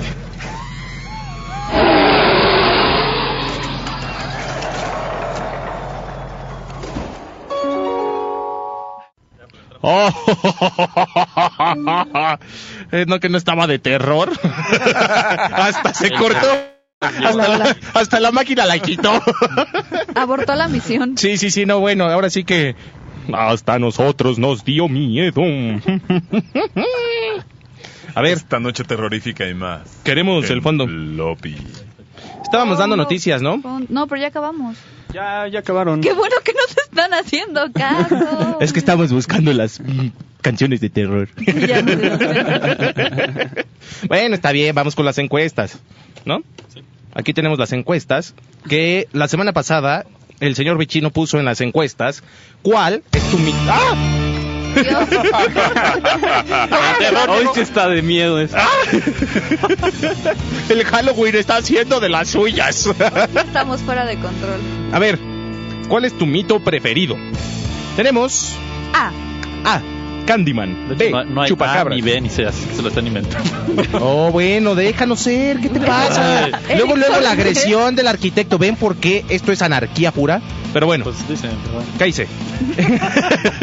Candyman, el chupacabras, la llorona, el colgado de Coyoacán, la dama de negro, cañitas, brujas de fuego y los nahuales. Eric, tranquilo. No, bueno. La verdad, la verdad, la verdad, estoy muy decepcionado del resultado. ¿Por qué? ¿Por qué todos votaron por el más X de todos? El más ¿La choteado, Llorona? el más... Sí, hombre, todos saben que es la llorona. hijos!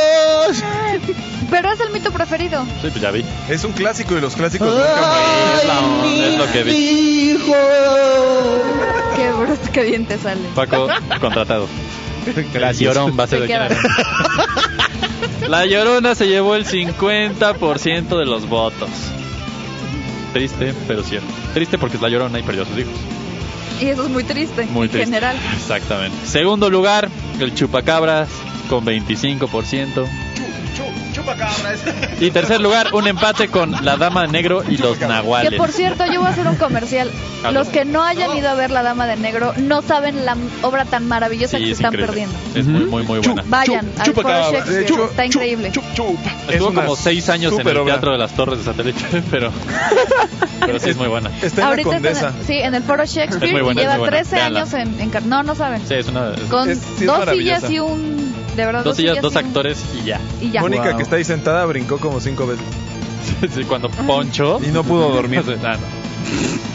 A mí me conta. La encuesta, al ratito, vamos a. Alma les tiene una, una- un pequeño estudio a fondo de La Llorona. Sí. Y nos va a contar un poco de ella porque fue la que ganó, ¿no?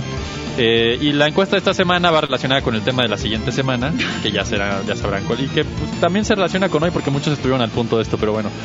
¿Cuál de las siguientes razones Yo te estoy a podrían- punto del día de te hoy. podrían llevar al suicidio? Y las opciones son un corazón roto. Se borró su disco duro. Ah, Por esa, por esa estoy al 2 del suicidio. Porque la, La máquina de- bancarrota. Pero de aquí Radioanáhuac vivimos en perdió. bancarrota, entonces... Eh, ah. En Estados Unidos sí hubo muchos del suicidio por es- bancarrota. Este es el peor. ¿Eh? Shock no es real. No, no. ¡Cállate! No, te metas con eso, Shock ¿sí? sí es real. Tranquilo. No me cambies es el mito. Fer se pone mal aquí. Yo Autodesk compra Jaudini. Ah, no, eso no puede pasar. Y los Nintendos sí son del diablo. ¿Qué queremos decir con eso? En un momento lo sabrán, pero... Nintendo no de Diablo, no, Nintendo no Y Diablo. bueno, la verdad es que nos vamos directo a los porque la cortinilla está en algún lugar en el espacio. Perdido. Si están oyendo esto en vivo no la oyeron, pero si lo están oyendo ya pregrabado es que si oyeron la cortinilla y no hagan caso a lo que acabo de decir. Estás Así es que drogas. los saludos de la semana. Tan, taran, tan, tan.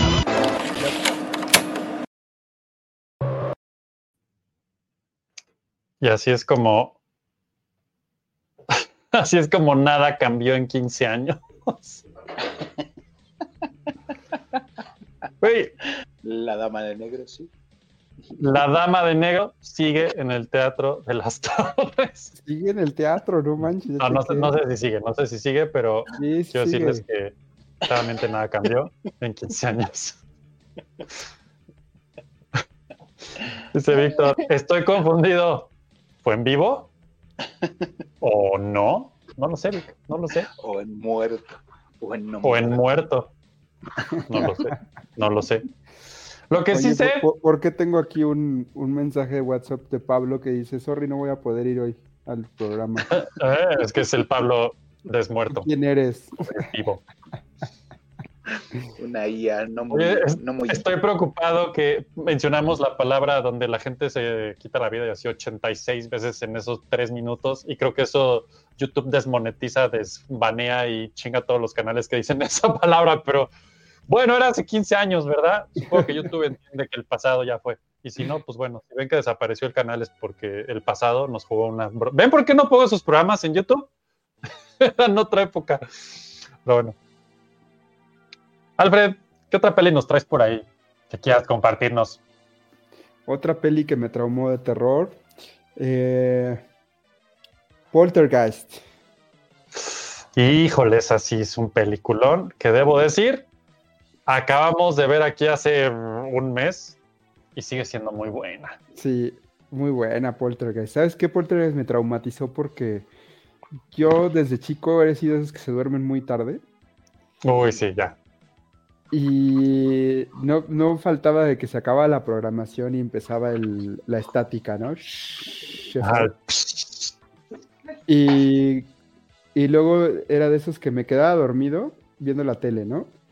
Y de que te despiertas como a las 3 de la mañana así y la tele si- seguía prendida, pero ya con la estática, ¿no?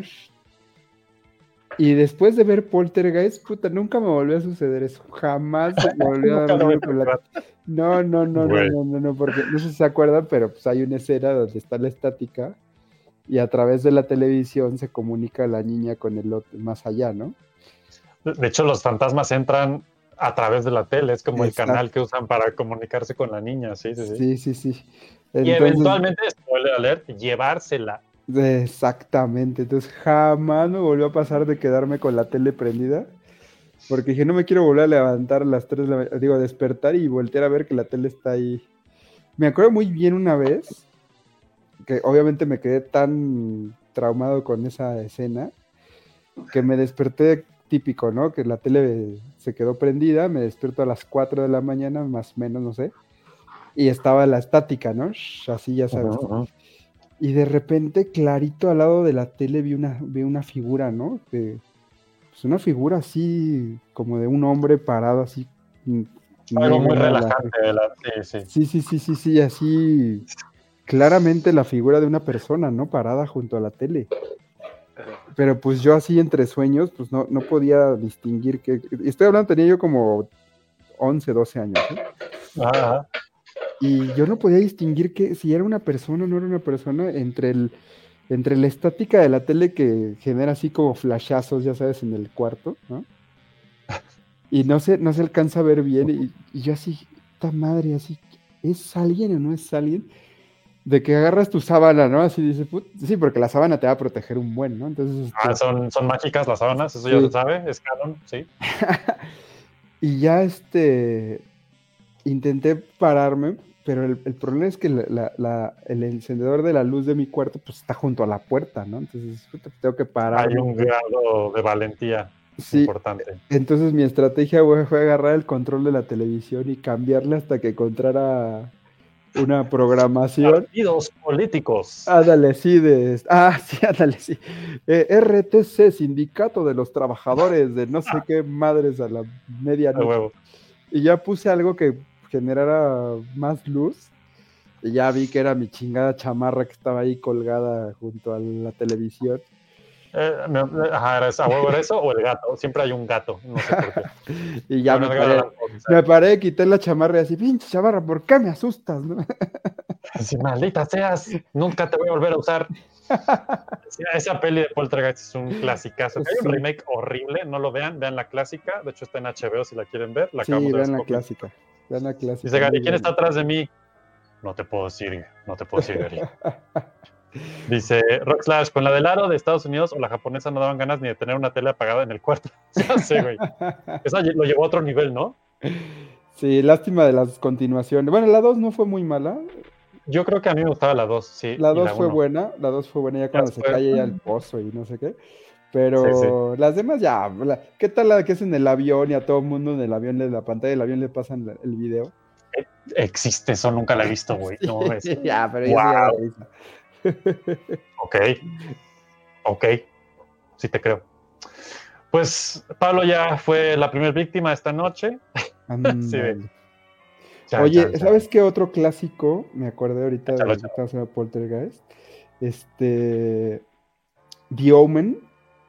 Ah, ¿Cómo se sí. llamaba en español? Ya no me acuerdo. Era el, el- el presagio, no. El hijo del diablo, el, el elegido. No me acuerdo, Chat, pero era ¿Cómo era Deomen, la de Damian? Damian, ¿no? Damian. ¿El anticristo? ¿El anticristo se llamaba? Era el anticristo Damian. O, o en ese mismo tono, el bebé de Rosemary. No Ah, sé bueno, más que sí, ya es otro, otro super clasicazo. Otro super clásico, el bebé Rosemary también. La profecía, gracias Vic, sí, la profecía. La profecía, claro, claro, claro. Y yo no sabía que de Poltergeist hay dos y tres, que no, no, no, nunca las vi. Hay tres. Sí, sí, sí, sí, de hecho la tres la tengo muy Ah, clara no. porque sucede en un rascacielos, ya se mudan a la gran ciudad. Ah, cabrón. Y es, sí. Están, creo que están las tres en, en streaming más o menos accesibles y fáciles de ver por medios relativamente sencillos de obtener. Ah, pues la voy a ver. La voy a ver las dos y tres. Sí, porque nada más vi sí, la yo es, es muy recomendable. Gary dice, El exorcismo de Emily Rose. Sí es muy buena esa peli. Yo también recuerdo haberla visto y dicho, Sí. órale, está chévere. Vean el floppy de hace dos floppies para que vean la historia real de esa película. Exacto. ¿Hay, hay una pandemia de películas de exorcismos o es mi imaginación? ¿Es el nuevo MCU o algo así? el nuevo MCU del terror. Ajá. ¿Qué pedo? ¿Por qué siempre hay una, siempre hay una película de exorcismo de algo? Yo no entiendo ese- esa moda. Supongo que pegan y venden o algo así, no sé. No sé. Está de moda como las de zombies, ¿no? Pero bueno, la de zombies ya bajó, ¿no? Ya bajó el furor zombie. Creo que está ahorita en un, en un estancamiento, sí. Sí. ¿no? Pero el exorcismo ya anda en los tops ahorita. Sí. Pues yo les quiero hablar de un juego de terror que nunca voy a aprovechar una oportunidad porque nadie lo, ha- nadie lo ha jugado. Estoy seguro, chat, los reto. Espero que haya alguien que me conteste que sí lo jugó.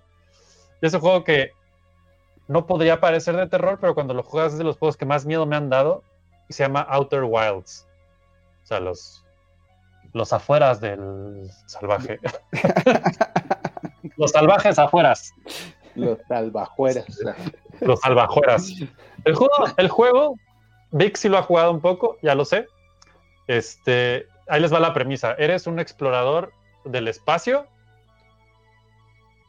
Dijo, no sé cómo chingados se resume este juego. No los voy a spoiler, no os hago bien, solo les voy a dar la premisa y por qué da miedo.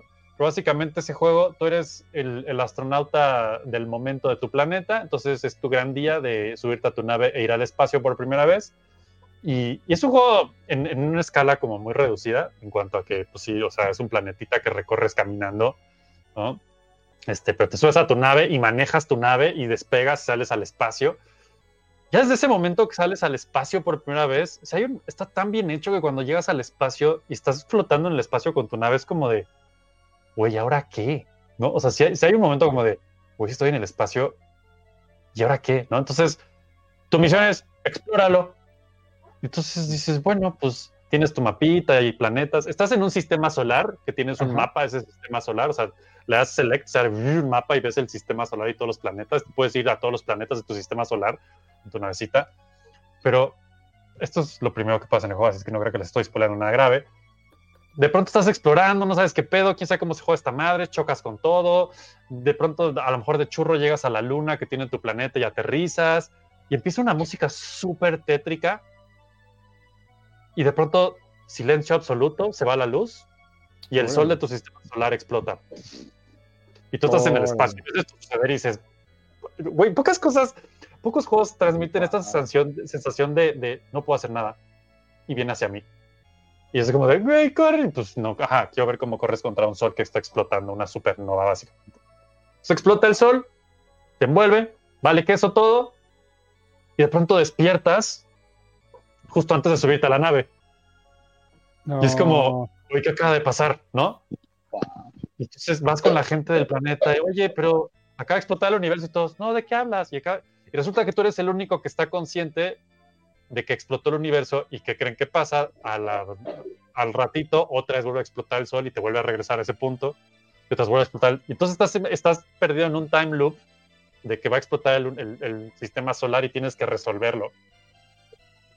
Y la única forma de resolverlo es volverte a subir a la nave y volver a explorar y entonces volver a ir a los planetas y conforme avanzas vas descubriendo un chingo de cosas de, de civilizaciones antiguas que vivían en este sistema solar. Para que se den idea, el juego no hay enemigos, no hay items, todo es exploración, 100%.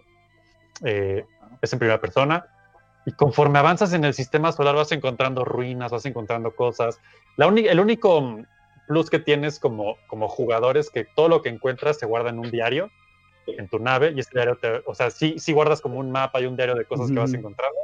Todo lo demás se receta y se receta y se receta. Y todo el sistema solar está creado de tal forma que suceden un chingo de cosas en ese time loop que conforme vas generando conocimiento, que es lo único que obtienes en este juego, vas avanzando. Pero siempre es como un juego que se mantiene en este lado terrorífico de, güey, el tiempo va a explotar otra vez, maldita sea, y encuentras algo súper terrorífico y otra vez explota y tú.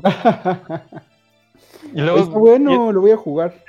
Es un gran juego, de los juegos más increíbles que he jugado en mi vida, porque ya conforme avanzas y vas resolviendo, es increíble que siempre en un mismo time loop vas haciendo más y más y más y más y más, más este como sentir de, de estoy en el espacio y todo es una posibilidad. No, es un gran juego, si no lo han jugado, búsquenlo, lo recomiendo ampliamente. No es un juego de terror, pero yo creo que es de los juegos que más terror me han dado, como de, de- de- de realmente llegar a no saber qué está pasando y de llegar a un planeta nuevo y ver cosas raras y no saber qué está pasando altamente recomendable. Altísimamente Oh. recomendable. Outer Outer Wilds, Wilds. sí, Muy bien. Lo voy a jugar. esa es mi recomendación de hoy de terror. Porque también les quería hablar de Alien Isolation, pero ya hemos hablado muchas veces de ese juego y creo que Pablo también puede comentar. No sé si lo jugaste, Alfred. No. Que es este juego donde pues, básicamente eres la hija de Ripley y estás tú y el alien en la nave. Sí, sí, sí. Sí sé cuál es, pero no, no lo jugué. Jugué a- Aliens Dark Descent, que les promocioné Ah, sí, mucho. estamos muy conscientes. Sí, sí, sí, sí, sí. sí. Y ese Hace sí también lo jugaba en la noche. cuento. Y yo así de, no, no, no, no. Ya lo esquivé, güey. Esquivé la bala. Ah, está muy bueno, ¿eh? Sí, sí es para jugarlo en la nochecita solo. Y empiezas a soñar con el pinche radar de aliens tradicional del tit. Güey, está ese juego, ya lo he dicho antes, pocos juegos me dieron tanto terror como ese juego. En- en- eh, no es terror, es como ansiedad y estrés de cada vez que oyes el pinche alien, es de no mames, no mames, porque aparte, obvio, no puedes hacerle nada. Claro. Más que con, ya más adelante consigues fuego y cosas así que medio puedes, pero es un gran juego. Alien Isolation, en cuanto a terror, yo sí considero que es de los tops, tops. Por aquí vamos a ver, ya se me fueron los comentarios. Gary Guardia se nos emocionó con 96 comentarios. Ah, bla, bla, bla, bla, dice. Dice: Tengo un conocido que vive en Veracruz y a él le ha tocado ver exorcismos. Interesante. En- en- ya- en- seguramente en, en- ¿cómo se llama este En- pueblo? Este Catemaco, ¿no? Maco, es que Veracruz es muy de esto. ¿Cómo no? Dice, claro que lo jugué Gary Wars. O igual otra peli de terror, vean Apolo 18, es por ahí del 2012. Ah, la que también es como de found footage, ¿no? De camarita. Los juegos de Ghosts and Goblins también eran medio terror y Castlevania también. Pero terror de, de lo difíciles que eran, no mames, especialmente Sí. Ghosts and. Sí, Puta, dificilísimos. no manches, güey. Y pues sí, con monstruos y todo, son súper clasicazos, está en Castlevania. Creo que ya me bloqueó Jerael porque no le gustan los spoilers. Pues Polo, a nadie le gustan los spoilers. Pero por eso les avisamos, ¿ok? Vamos a ser más conscientes de eso. Dice Gary, el DLC de Castlevania Love of Shadows 1 de suspenso tal cual y ver la convergencia de Gabriel Belmont para Dios a Súper buena historia, ¿eh? Súper buena historia esa. Como para hacer una ese- película. Sí, ese juego nunca lo jugué. Hace poquitito estuvo súper descontado en Steam y una vez más dije, no, no, no. O hago Sí. floppy o juego eso para hacer floppy. Yo lo jugué, los, los dos, los dos jugué. Y la historia se me hace una de las mejores historias de Castlevania que hay. Pues no por nada tuvo que ver ahí Kojima Productions. De ahí. Ah, sí, el 1 y el 2. Dead Space, claro, Dead Space ahí dice Gary. ¿Qué? ¿Qué? Quien tiene Game Pass, ahorita está gratis el remake de Dead Space. Bueno, gratis, están pagando de Game Pass, ¿no? Pero, o sea, si lo quieren jugar, ahí está. Ya lo vi el otro día yo así de descarga. Ahorita no. Ajá. El, de- el Dead Space, el remake, creo que dicen que les quedó muy bonito. Sí, se ve muy, muy, muy chulo. Yo nunca lo jugué, así es que por ahí está en mi lista. La, la verdad es que la parte de terror de Dead Space es el principio, luego ya se vuelve más de acción. Y ya, como que se te olvida Seguramente. el terror. Es que ¿sabes? ese es el pedo de muchos juegos de terror. No sé qué opinas también, Pablo, pero empiezas con terror y conforme te acostumbras al juego ya se vuelve más de acción porque ya el terror, eh, más o menos, ¿no? Sí. Sí. Es como En mi Resident caso, es justo lo que iba a decir, Resident Evil es totalmente eso, ¿no? Digo, no deja de ser estresante y lo que sea, pero el que a mi gusto nunca se baja de ese renglón es Resident Evil 7. Ese juego... Pocos juegos me han sudado tanto las manos como con ese pinche juego. que decías, no mames, no quiero bajar otra vez al maldito sótano. Sí, sí, sí. Los mocos estos de hongo que odio con todo mi ser y siempre salen y no puedo hacer nada y hay otro del otro lado y la lamparita y, ay no ese juego qué estrés Pero son los mejores. Yo creo que fueron los reyes del es un gran juego es un gran juego son siguen siendo Sí. Sobre todo cuando era la movilidad tipo tanque, ¿no? Que pues no podías ver bien nada. güey. Ah, los primeros sí en los primeros no bueno sin duda güey esa era parte del terror no poder moverte así de voy a correr espérenme oh no esa es la Ajá. pared no, voy a Ajá. correr hacia allá hacia allá Pero aparte la, la cámara era de la chiflada, así que decías, es que no, se, se oyen ahí que hay algo ahí, pero no puedo ver, Ah, no está enfrente. ese ¿no? era el terror ese era el terror Sí, sí, sí. sí señor Sí. Sí, no manches. Dice aquí Polo, Lord of Shadows 2 es una calabaza. Lo hizo Mercury Steam, los de Metroid Samus Returns. Ay, pues ya sé, Polo, no todos luego son tan buenos. Pero hay gente que es muy fan de esa madre. Dice Víctor, el final de Dead Space es de terror. Sí, Nunca lo he jugado, así es que voy a tomarte la palabra. sí, muy bueno. Gary dice, ¿ya jugaron el Resident Evil 4 Remake? No, aún no. No, no, pero dicen que quedó muy padre. Sí, Dicen. mal, pero. ya sé. Resident Evil 2, el remake, está muy padre, les quedó muy bien, pero uh, sin la movilidad tipo tanque eh, no es lo mismo, la verdad. Ah, ¿Dónde está la magia? ¿Dónde está? Estoy de acuerdo, estoy de acuerdo, Alfred. ¿La magia qué? Es que ¿Dónde sí es cierto, esa era parte de, la- de lo aterrorizante que no te podías eh, huir fácilmente porque pues en lo que doy la vuelta, ¿no? Aquí dice el buen Lord Yogis, Outlast, bueno y corto. Suena bien. No, sé cuál lo pero suena bien. Eso de bueno y corto suena perfecto. Yo tengo uno que les voy a recomendar, que creo que lo recomendé hace un año y lo voy a volver a recomendar porque es de esos juegos que nadie conoce, nadie jugó, y ya que estamos hablando de emulación, tal vez lo puedan jugar. Y es un juego de PlayStation 1 que pues, lo recomiendo porque yo recuerdo que me marcó en su momento. Porque igual que eh, Event Horizon fue un juego que compré esperando completamente otra cosa. Y ya que lo jugué fue de, ¿qué es esto? Y el juego es, eh, se llama Space Griffon BF9, ¿no? B chica F-9. Space Griffon BF9. Y imagínense que era de PlayStation 1, de esos de la caja larga todavía grandota. Y la portada es un, un mecha tipo Robotech con un rifle disparando algo. Yo dije, ah, juego de mechas, a lo voy a jugar. Y es un juego de primera persona que estás con tu equipo de anime, porque todo es anime en ese juego, y, y mechas, la chingada es de primera persona, estás en una estación espacial, si no mal recuerdo, y la estás explorando porque te contratan para rescatar a alguien de una misión de algo, ¿no? Y conforme avanzaba el juego, ibas dándote cuenta que algo estaba muy mal en esa estación espacial. Y conforme te das cuenta que estaba mal, resulta que se soltaba una cosa demoníaca, virus, algo, no me acuerdo, muy tiene 20 años que lo juego, 25 años seguramente. Pero es un juego de terror disfrazado de mechas y de anime que conforme Oh, avanza vas tomando decisiones y vas y se mueren del equipo y es un gran juego. Tómenlo con una pizca de retro curiosidad, porque sí, ya tiene sus años, ¿no? Pero si lo consiguen y lo pueden jugar, denle un vistazo a este juego de Space Griffon BF9, porque tal vez ya hoy en día no es nada nuevo. Pero en ese entonces estoy casi seguro que ni Resident Evil había salido o estaban como al- a la par, ¿no? Mm, mm. Entonces, sí fue como muy curioso jugar esa madre en ese entonces. Y sí fue un juego que dije, güey, qué miedo. Porque todo el juego es primera persona, muy limitado por el PlayStation 1, obviamente, en pasillos oscuros, en una nave espacial. Entonces se ponía muy interesante ese juego, la verdad. Recomendación retro interesante, ya regresó Pablo. Aquí está Pablo. Te perdiste mi recomendación de Space, Space Griffon BF9 Griffon BF. Para PlayStation 1, una cosa que estoy seguro nadie jugó más que yo, y eso porque lo encontré en el bazar seguro un día y fue de, ah, bueno, voy a jugarlo. Así es que sí, se los recomiendo. No sé qué otra recomendación tengan por ahí, muchachos. De películas. Bueno, es- estas ya no son tan clásicas, pero la Get Out. Ah, es un peliculón, güey. Peliculón. Es que allá nos metemos en el territorio de Jordan Peele y, Jordan híjole, Peele. es que Jordan Peele sí es de mis nuevos cineastas favoritos, la verdad. Sí, sí, sí. La de Nope también está buena. Película, no, no, también lo recomendé hace unos días y lo vuelvo a recomendar y está creo que en HBO también. Creo que sí, creo que sí. Eso, a ver, Vic, ahí te va. Esto es para ti, Vic. This is for you. Este es el tipo del terror al que yo me refiero que estoy seguro que sí puedes ver, porque no es terror. Terror. ¿Cómo lo definirían? ¿Suspenso? Es suspenso, pero la premisa es lo que te aterroriza, ¿no?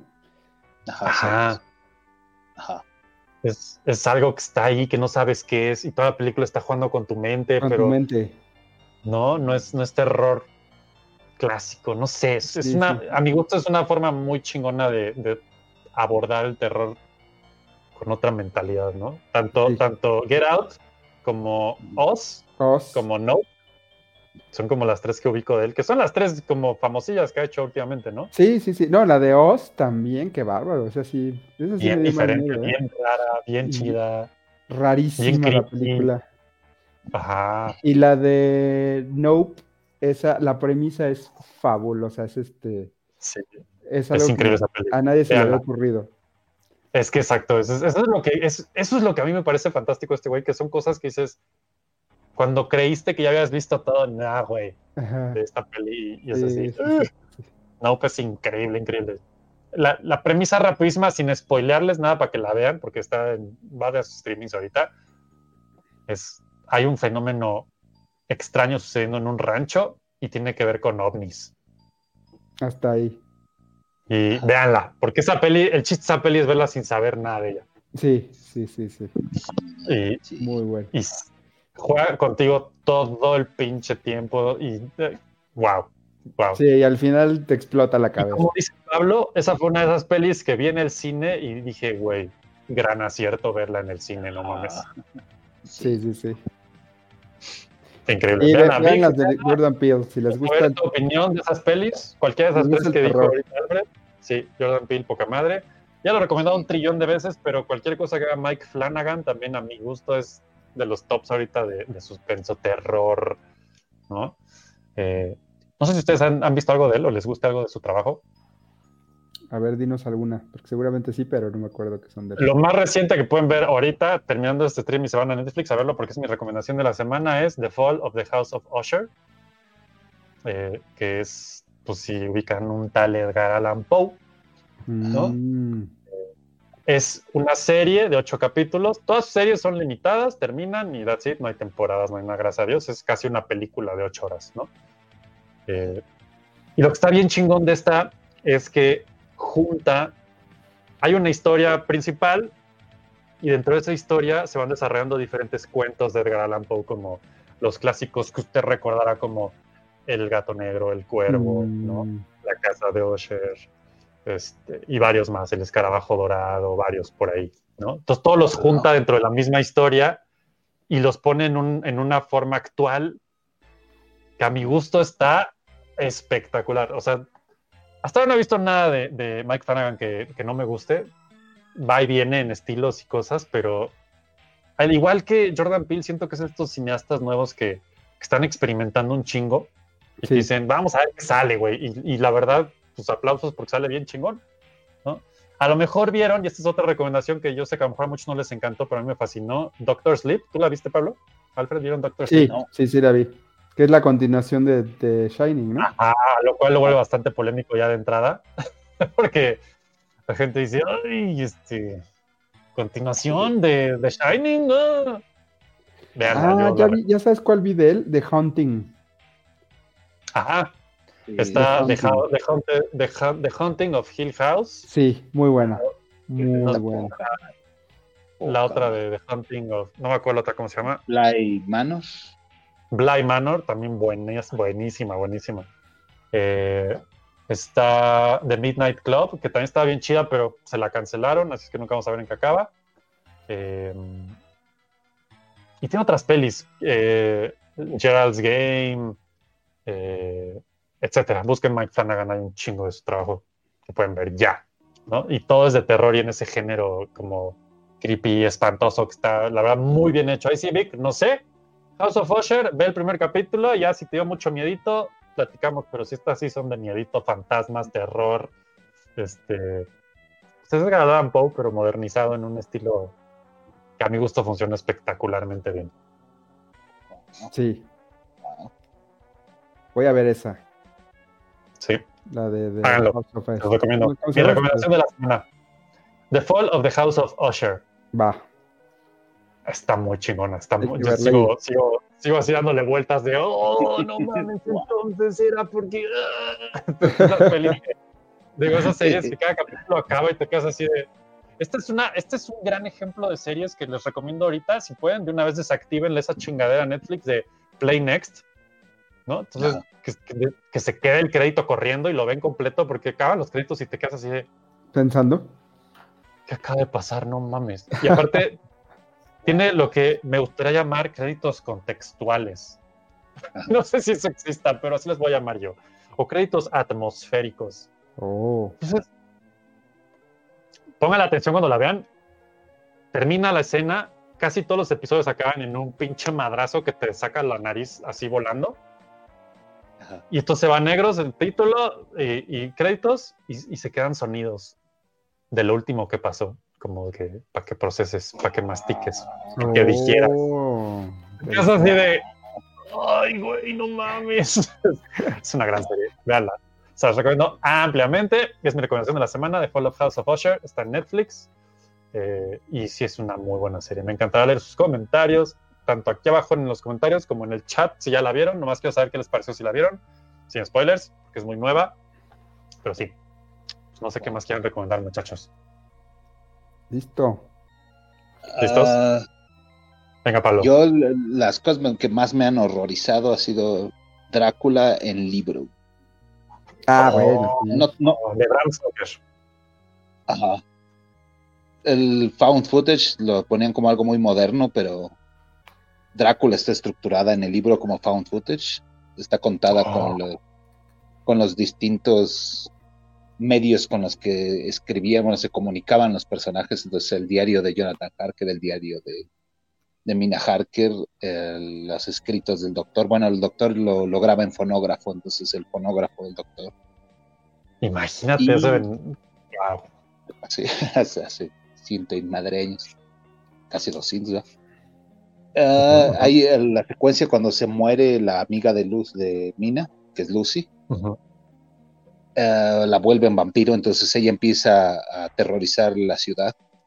En la versión de, de Coppola eh, está padre, pero la secuencia es muy chiquita. Pero ese pinche capítulo, si lo hicieran película, nada más ese capítulo, puta, te horrorizas. Te empieza a robar a los niños y come niños porque le sale el instinto materno a través del vampirismo. Y entonces empiezan las ah, salen las noticias, eh, pa- parte del found footage son las noticias. Desaparece Ujú. el niño, desaparece el niño. Y entonces es, es una señora vestida de novia que va por ahí robándose niños.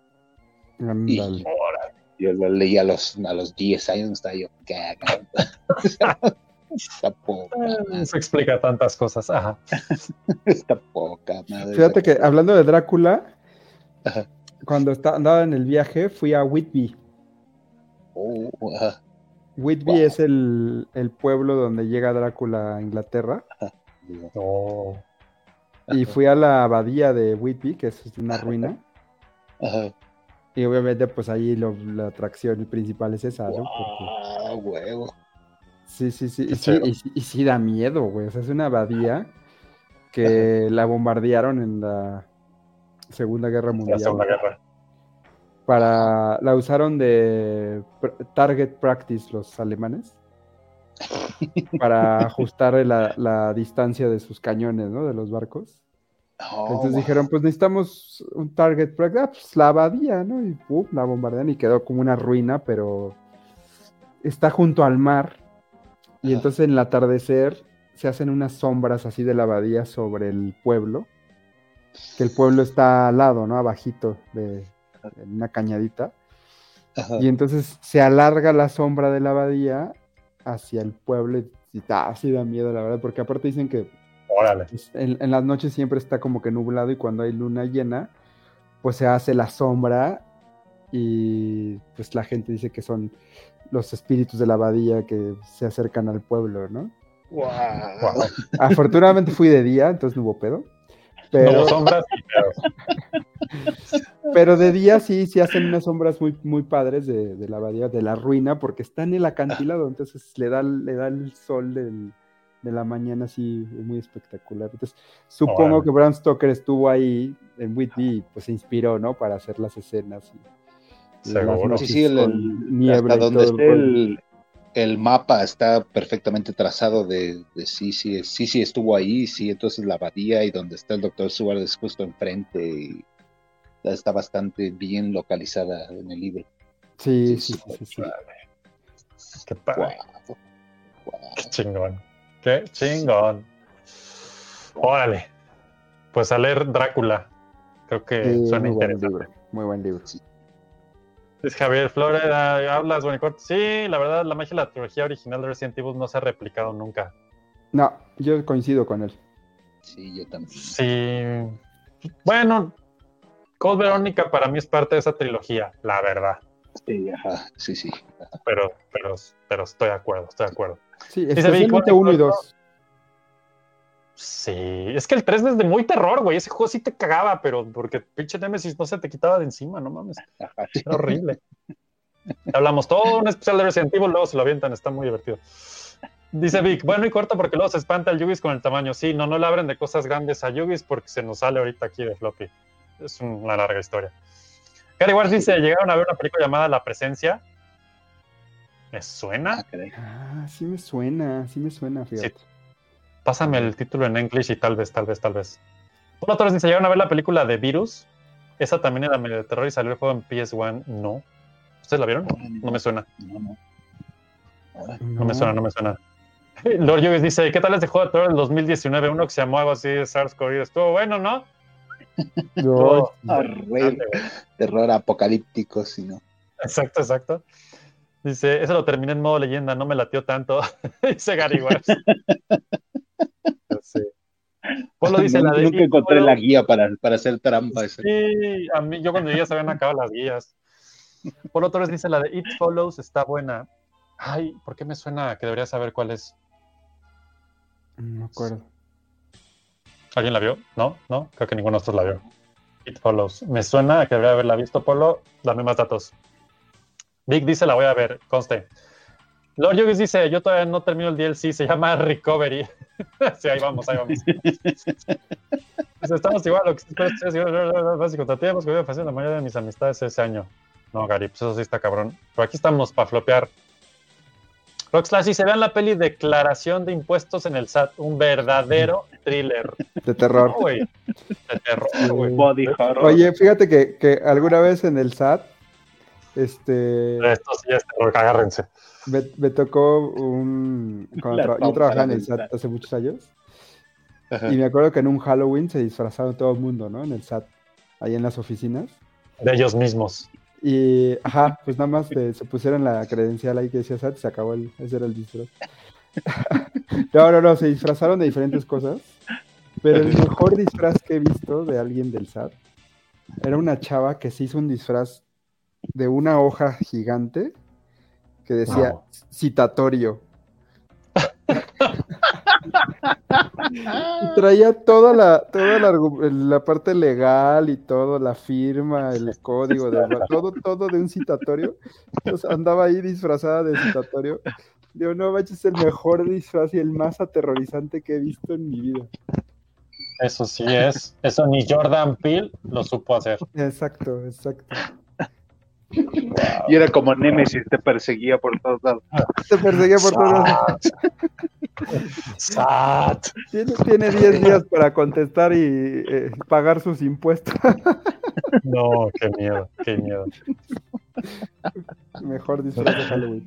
Citatorio. Pues dice hoyo, Imagínense esa abadía con las sirenas de misiles en una noche con niebla. Qué horror, sí, no mames. Sí, sí, Imagínense Londres en cualquier noche con niebla, ya. Y si vas más para atrás en los años, cada vez era peor. Eh, Ay, lo luego Drácula y luego Nazis. Güey, no manches, güey. La primera guerra, las plagas, lo- No, no. Sabes que estamos privilegiados. It follows. No la he visto. Detrás de ti. ¿No estuvo hace muy poco en el cine? ¿No es la que estuvo hace muy poco en el cine? ¿No es la que tenía como un bracito así con cosas escritas? No sé cuál sea. Mm, No me acuerdo. A ver si alguien se acuerda en el chat. Hay un juego de terror que es sobre Jack el Destripador en Londres. Y que ¿De vas PlayStation 1 otra le- vez? leyendo cartas de él y no sé qué cosas. Me suena. Sí. No me Pero no lo acuerdo. Sí. Casi creo que es de PlayStation 1, pero no estoy seguro. Chat. ¡Acción! Órale, guau. Se lo pasamos a ustedes. Muy bien, pues bueno, creo que fue Hace muchos años. Creo que hoy es el floppy que tenemos para ustedes de terror son moderado para que Vic no se espante, para que Lord Yugis tampoco salga corriendo, ¿no? Pero es, es un poquito terrorífico. Un chingo de recomendaciones hoy, así es que ya saben qué hacer con todo lo que les dijimos, vayan a verlo. Pero antes de ir a verlo, denle un like a este video allá abajo. Acuérdense, eso ayuda a que crezcamos. ¡Ah, entonces choro! Este, y si no han visto el episodio de Floppy Radio de la semana pasada de Metal Gear, véanlo. No es por nada, está bien chulo. Lo recomiendo ampliamente. No porque yo o Pablo o los que estamos aquí lo hayamos hecho. Vean. ¿no? Spoiler alert, hablamos de un juego que salió hace 25 años. Digo, ahí está. Un gran juego. Cabe destacar. Dicen por ahí, dicen por ahí las malas lenguas que Pablo ya encontró su Twin Snakes de GameCube o está por encontrarlo. Yo tengo un GameCube, él tiene el juego. Vamos a ver, vamos a ver. Dice Gary Ward, ¿se juegan el juego de Plague Tale y Plague Tale Requiem? No, güey. Y lo estuve a punto de jugar y me lo quitaron de Game Pass y pues no lo jugué. Y luego salió el 2 y dije, ¿cómo jugar el 2 y no juego el 1? Y así sigo, pero sí lo quiero jugar. Dice los yogis. Por cierto, ¿vio la película de El Cuervo? Es de la vida de Edgar Allan Poe. Yo vi la de, la de Brandon Lee. Pero esa es otra, se me hace. Yo estelaricé un cortometraje del cuerpo. No Esa Eso es para otro momento. Por cierto. Búsquenlo. A ver, a lo mejor está en YouTube. A lo mejor no. Eh, Debe estar, eh, debe estar. Déjalo, encuentro y, y la otra semana lo ponemos. Uy, a huevo, ya está. Ya está. Víctor dice Metal Gear. Metal Gear. Ajá, sí, sí, sí, sí. Pues bueno, creo que esto fue el episodio 46. Ya es casi un año de Floppy Time, oigan. Órale. No, sé- no sé en qué momento. pero- No, si estás. Si te oyes, más no te ves. Peleando con un micrófono. Es de terror. Pues bueno, muchachos, esto fue Floppy Time, episodio 46, episodio Halloween de los Muertos 2023. O algo así. Eh, gracias por conectarse, gracias por estar aquí con nosotros un ratito, halloweeneando o muerteando o samjaineando o Saint Hallowsideando o lo que quieran llamarle. Este, un año, ya sé, Gary. Bastante genial. Sí, señor, sí, señor. Eh, gracias a ti por caer, Víctor. Todos los que cayeron, Gary, Rock, Yugis, Polo, Jet Retro, todos los que se conectaron, gracias por conectarse, el buen Alex. Este, acuérdense de recomendarnos, suscribirse, campanita, todo ese pedo, ya se lo saben. Y pues estén atentos, vienen muchas cosas en Floppy porque Floppy no para. Ya vieron por qué no jugamos juegos, pero miren, aquí estamos haciéndoles Floppy, justo para que estemos aquí haciéndoles Floppy. No sé, es un rebuznar bastante raro, pero sí, así. Eh, les mandamos un gran abrazo. Alfred, gracias por conectarte, por darnos tus recomendaciones de hoy. Este, Pablo ya se lo llevó vampiro, vamos a decir. Yo digo que era un espectro, Pablo. Por Un eso aparecía y desaparecía. Ya sé, yo siempre he pensado eso de Pablo, la verdad, pero bueno, ya está aquí, dicho, al aire. Yo, yo y aquí el espectro les abrazos. saludos. Exacto, el espectro y el que está aquí atrás de mí también. Les mando un gran saludo. Lo que no saben es que se transmite por las cámaras. Mm. Así que ya lo tienen todos en su casa. Denle de comer, es buen pedo. Eh, un gran abrazo. Que el floppy esté con ustedes, muchachos. Este, Pablo está en convergencia, es correcto, Gary. abrazo a todos. Alfred, gracias por conectarte. Nos vemos la semana que entra con otro episodio de Floppy Time. Y pues mientras son peras y manzanas y floppy times y demás, les puedo decir que voy a buscar una cortinilla para despedirme de ustedes y ya decirles ahí se ven. Y pues que el floppy esté con ustedes, muchachos. Ven, vean cómo, vean cómo vuela Alfred. Les dije que era un fantasma. Les dije que era un fantasma. Ahí se ven. Y así los valientes flopieros caminaron hacia el horizonte, siempre dispuestos a ir en búsqueda de nuevas aventuras que reportar la próxima semana junto al valiente Floppyman. Gracias por escuchar. Floppy. Hasta la próxima. Floppy.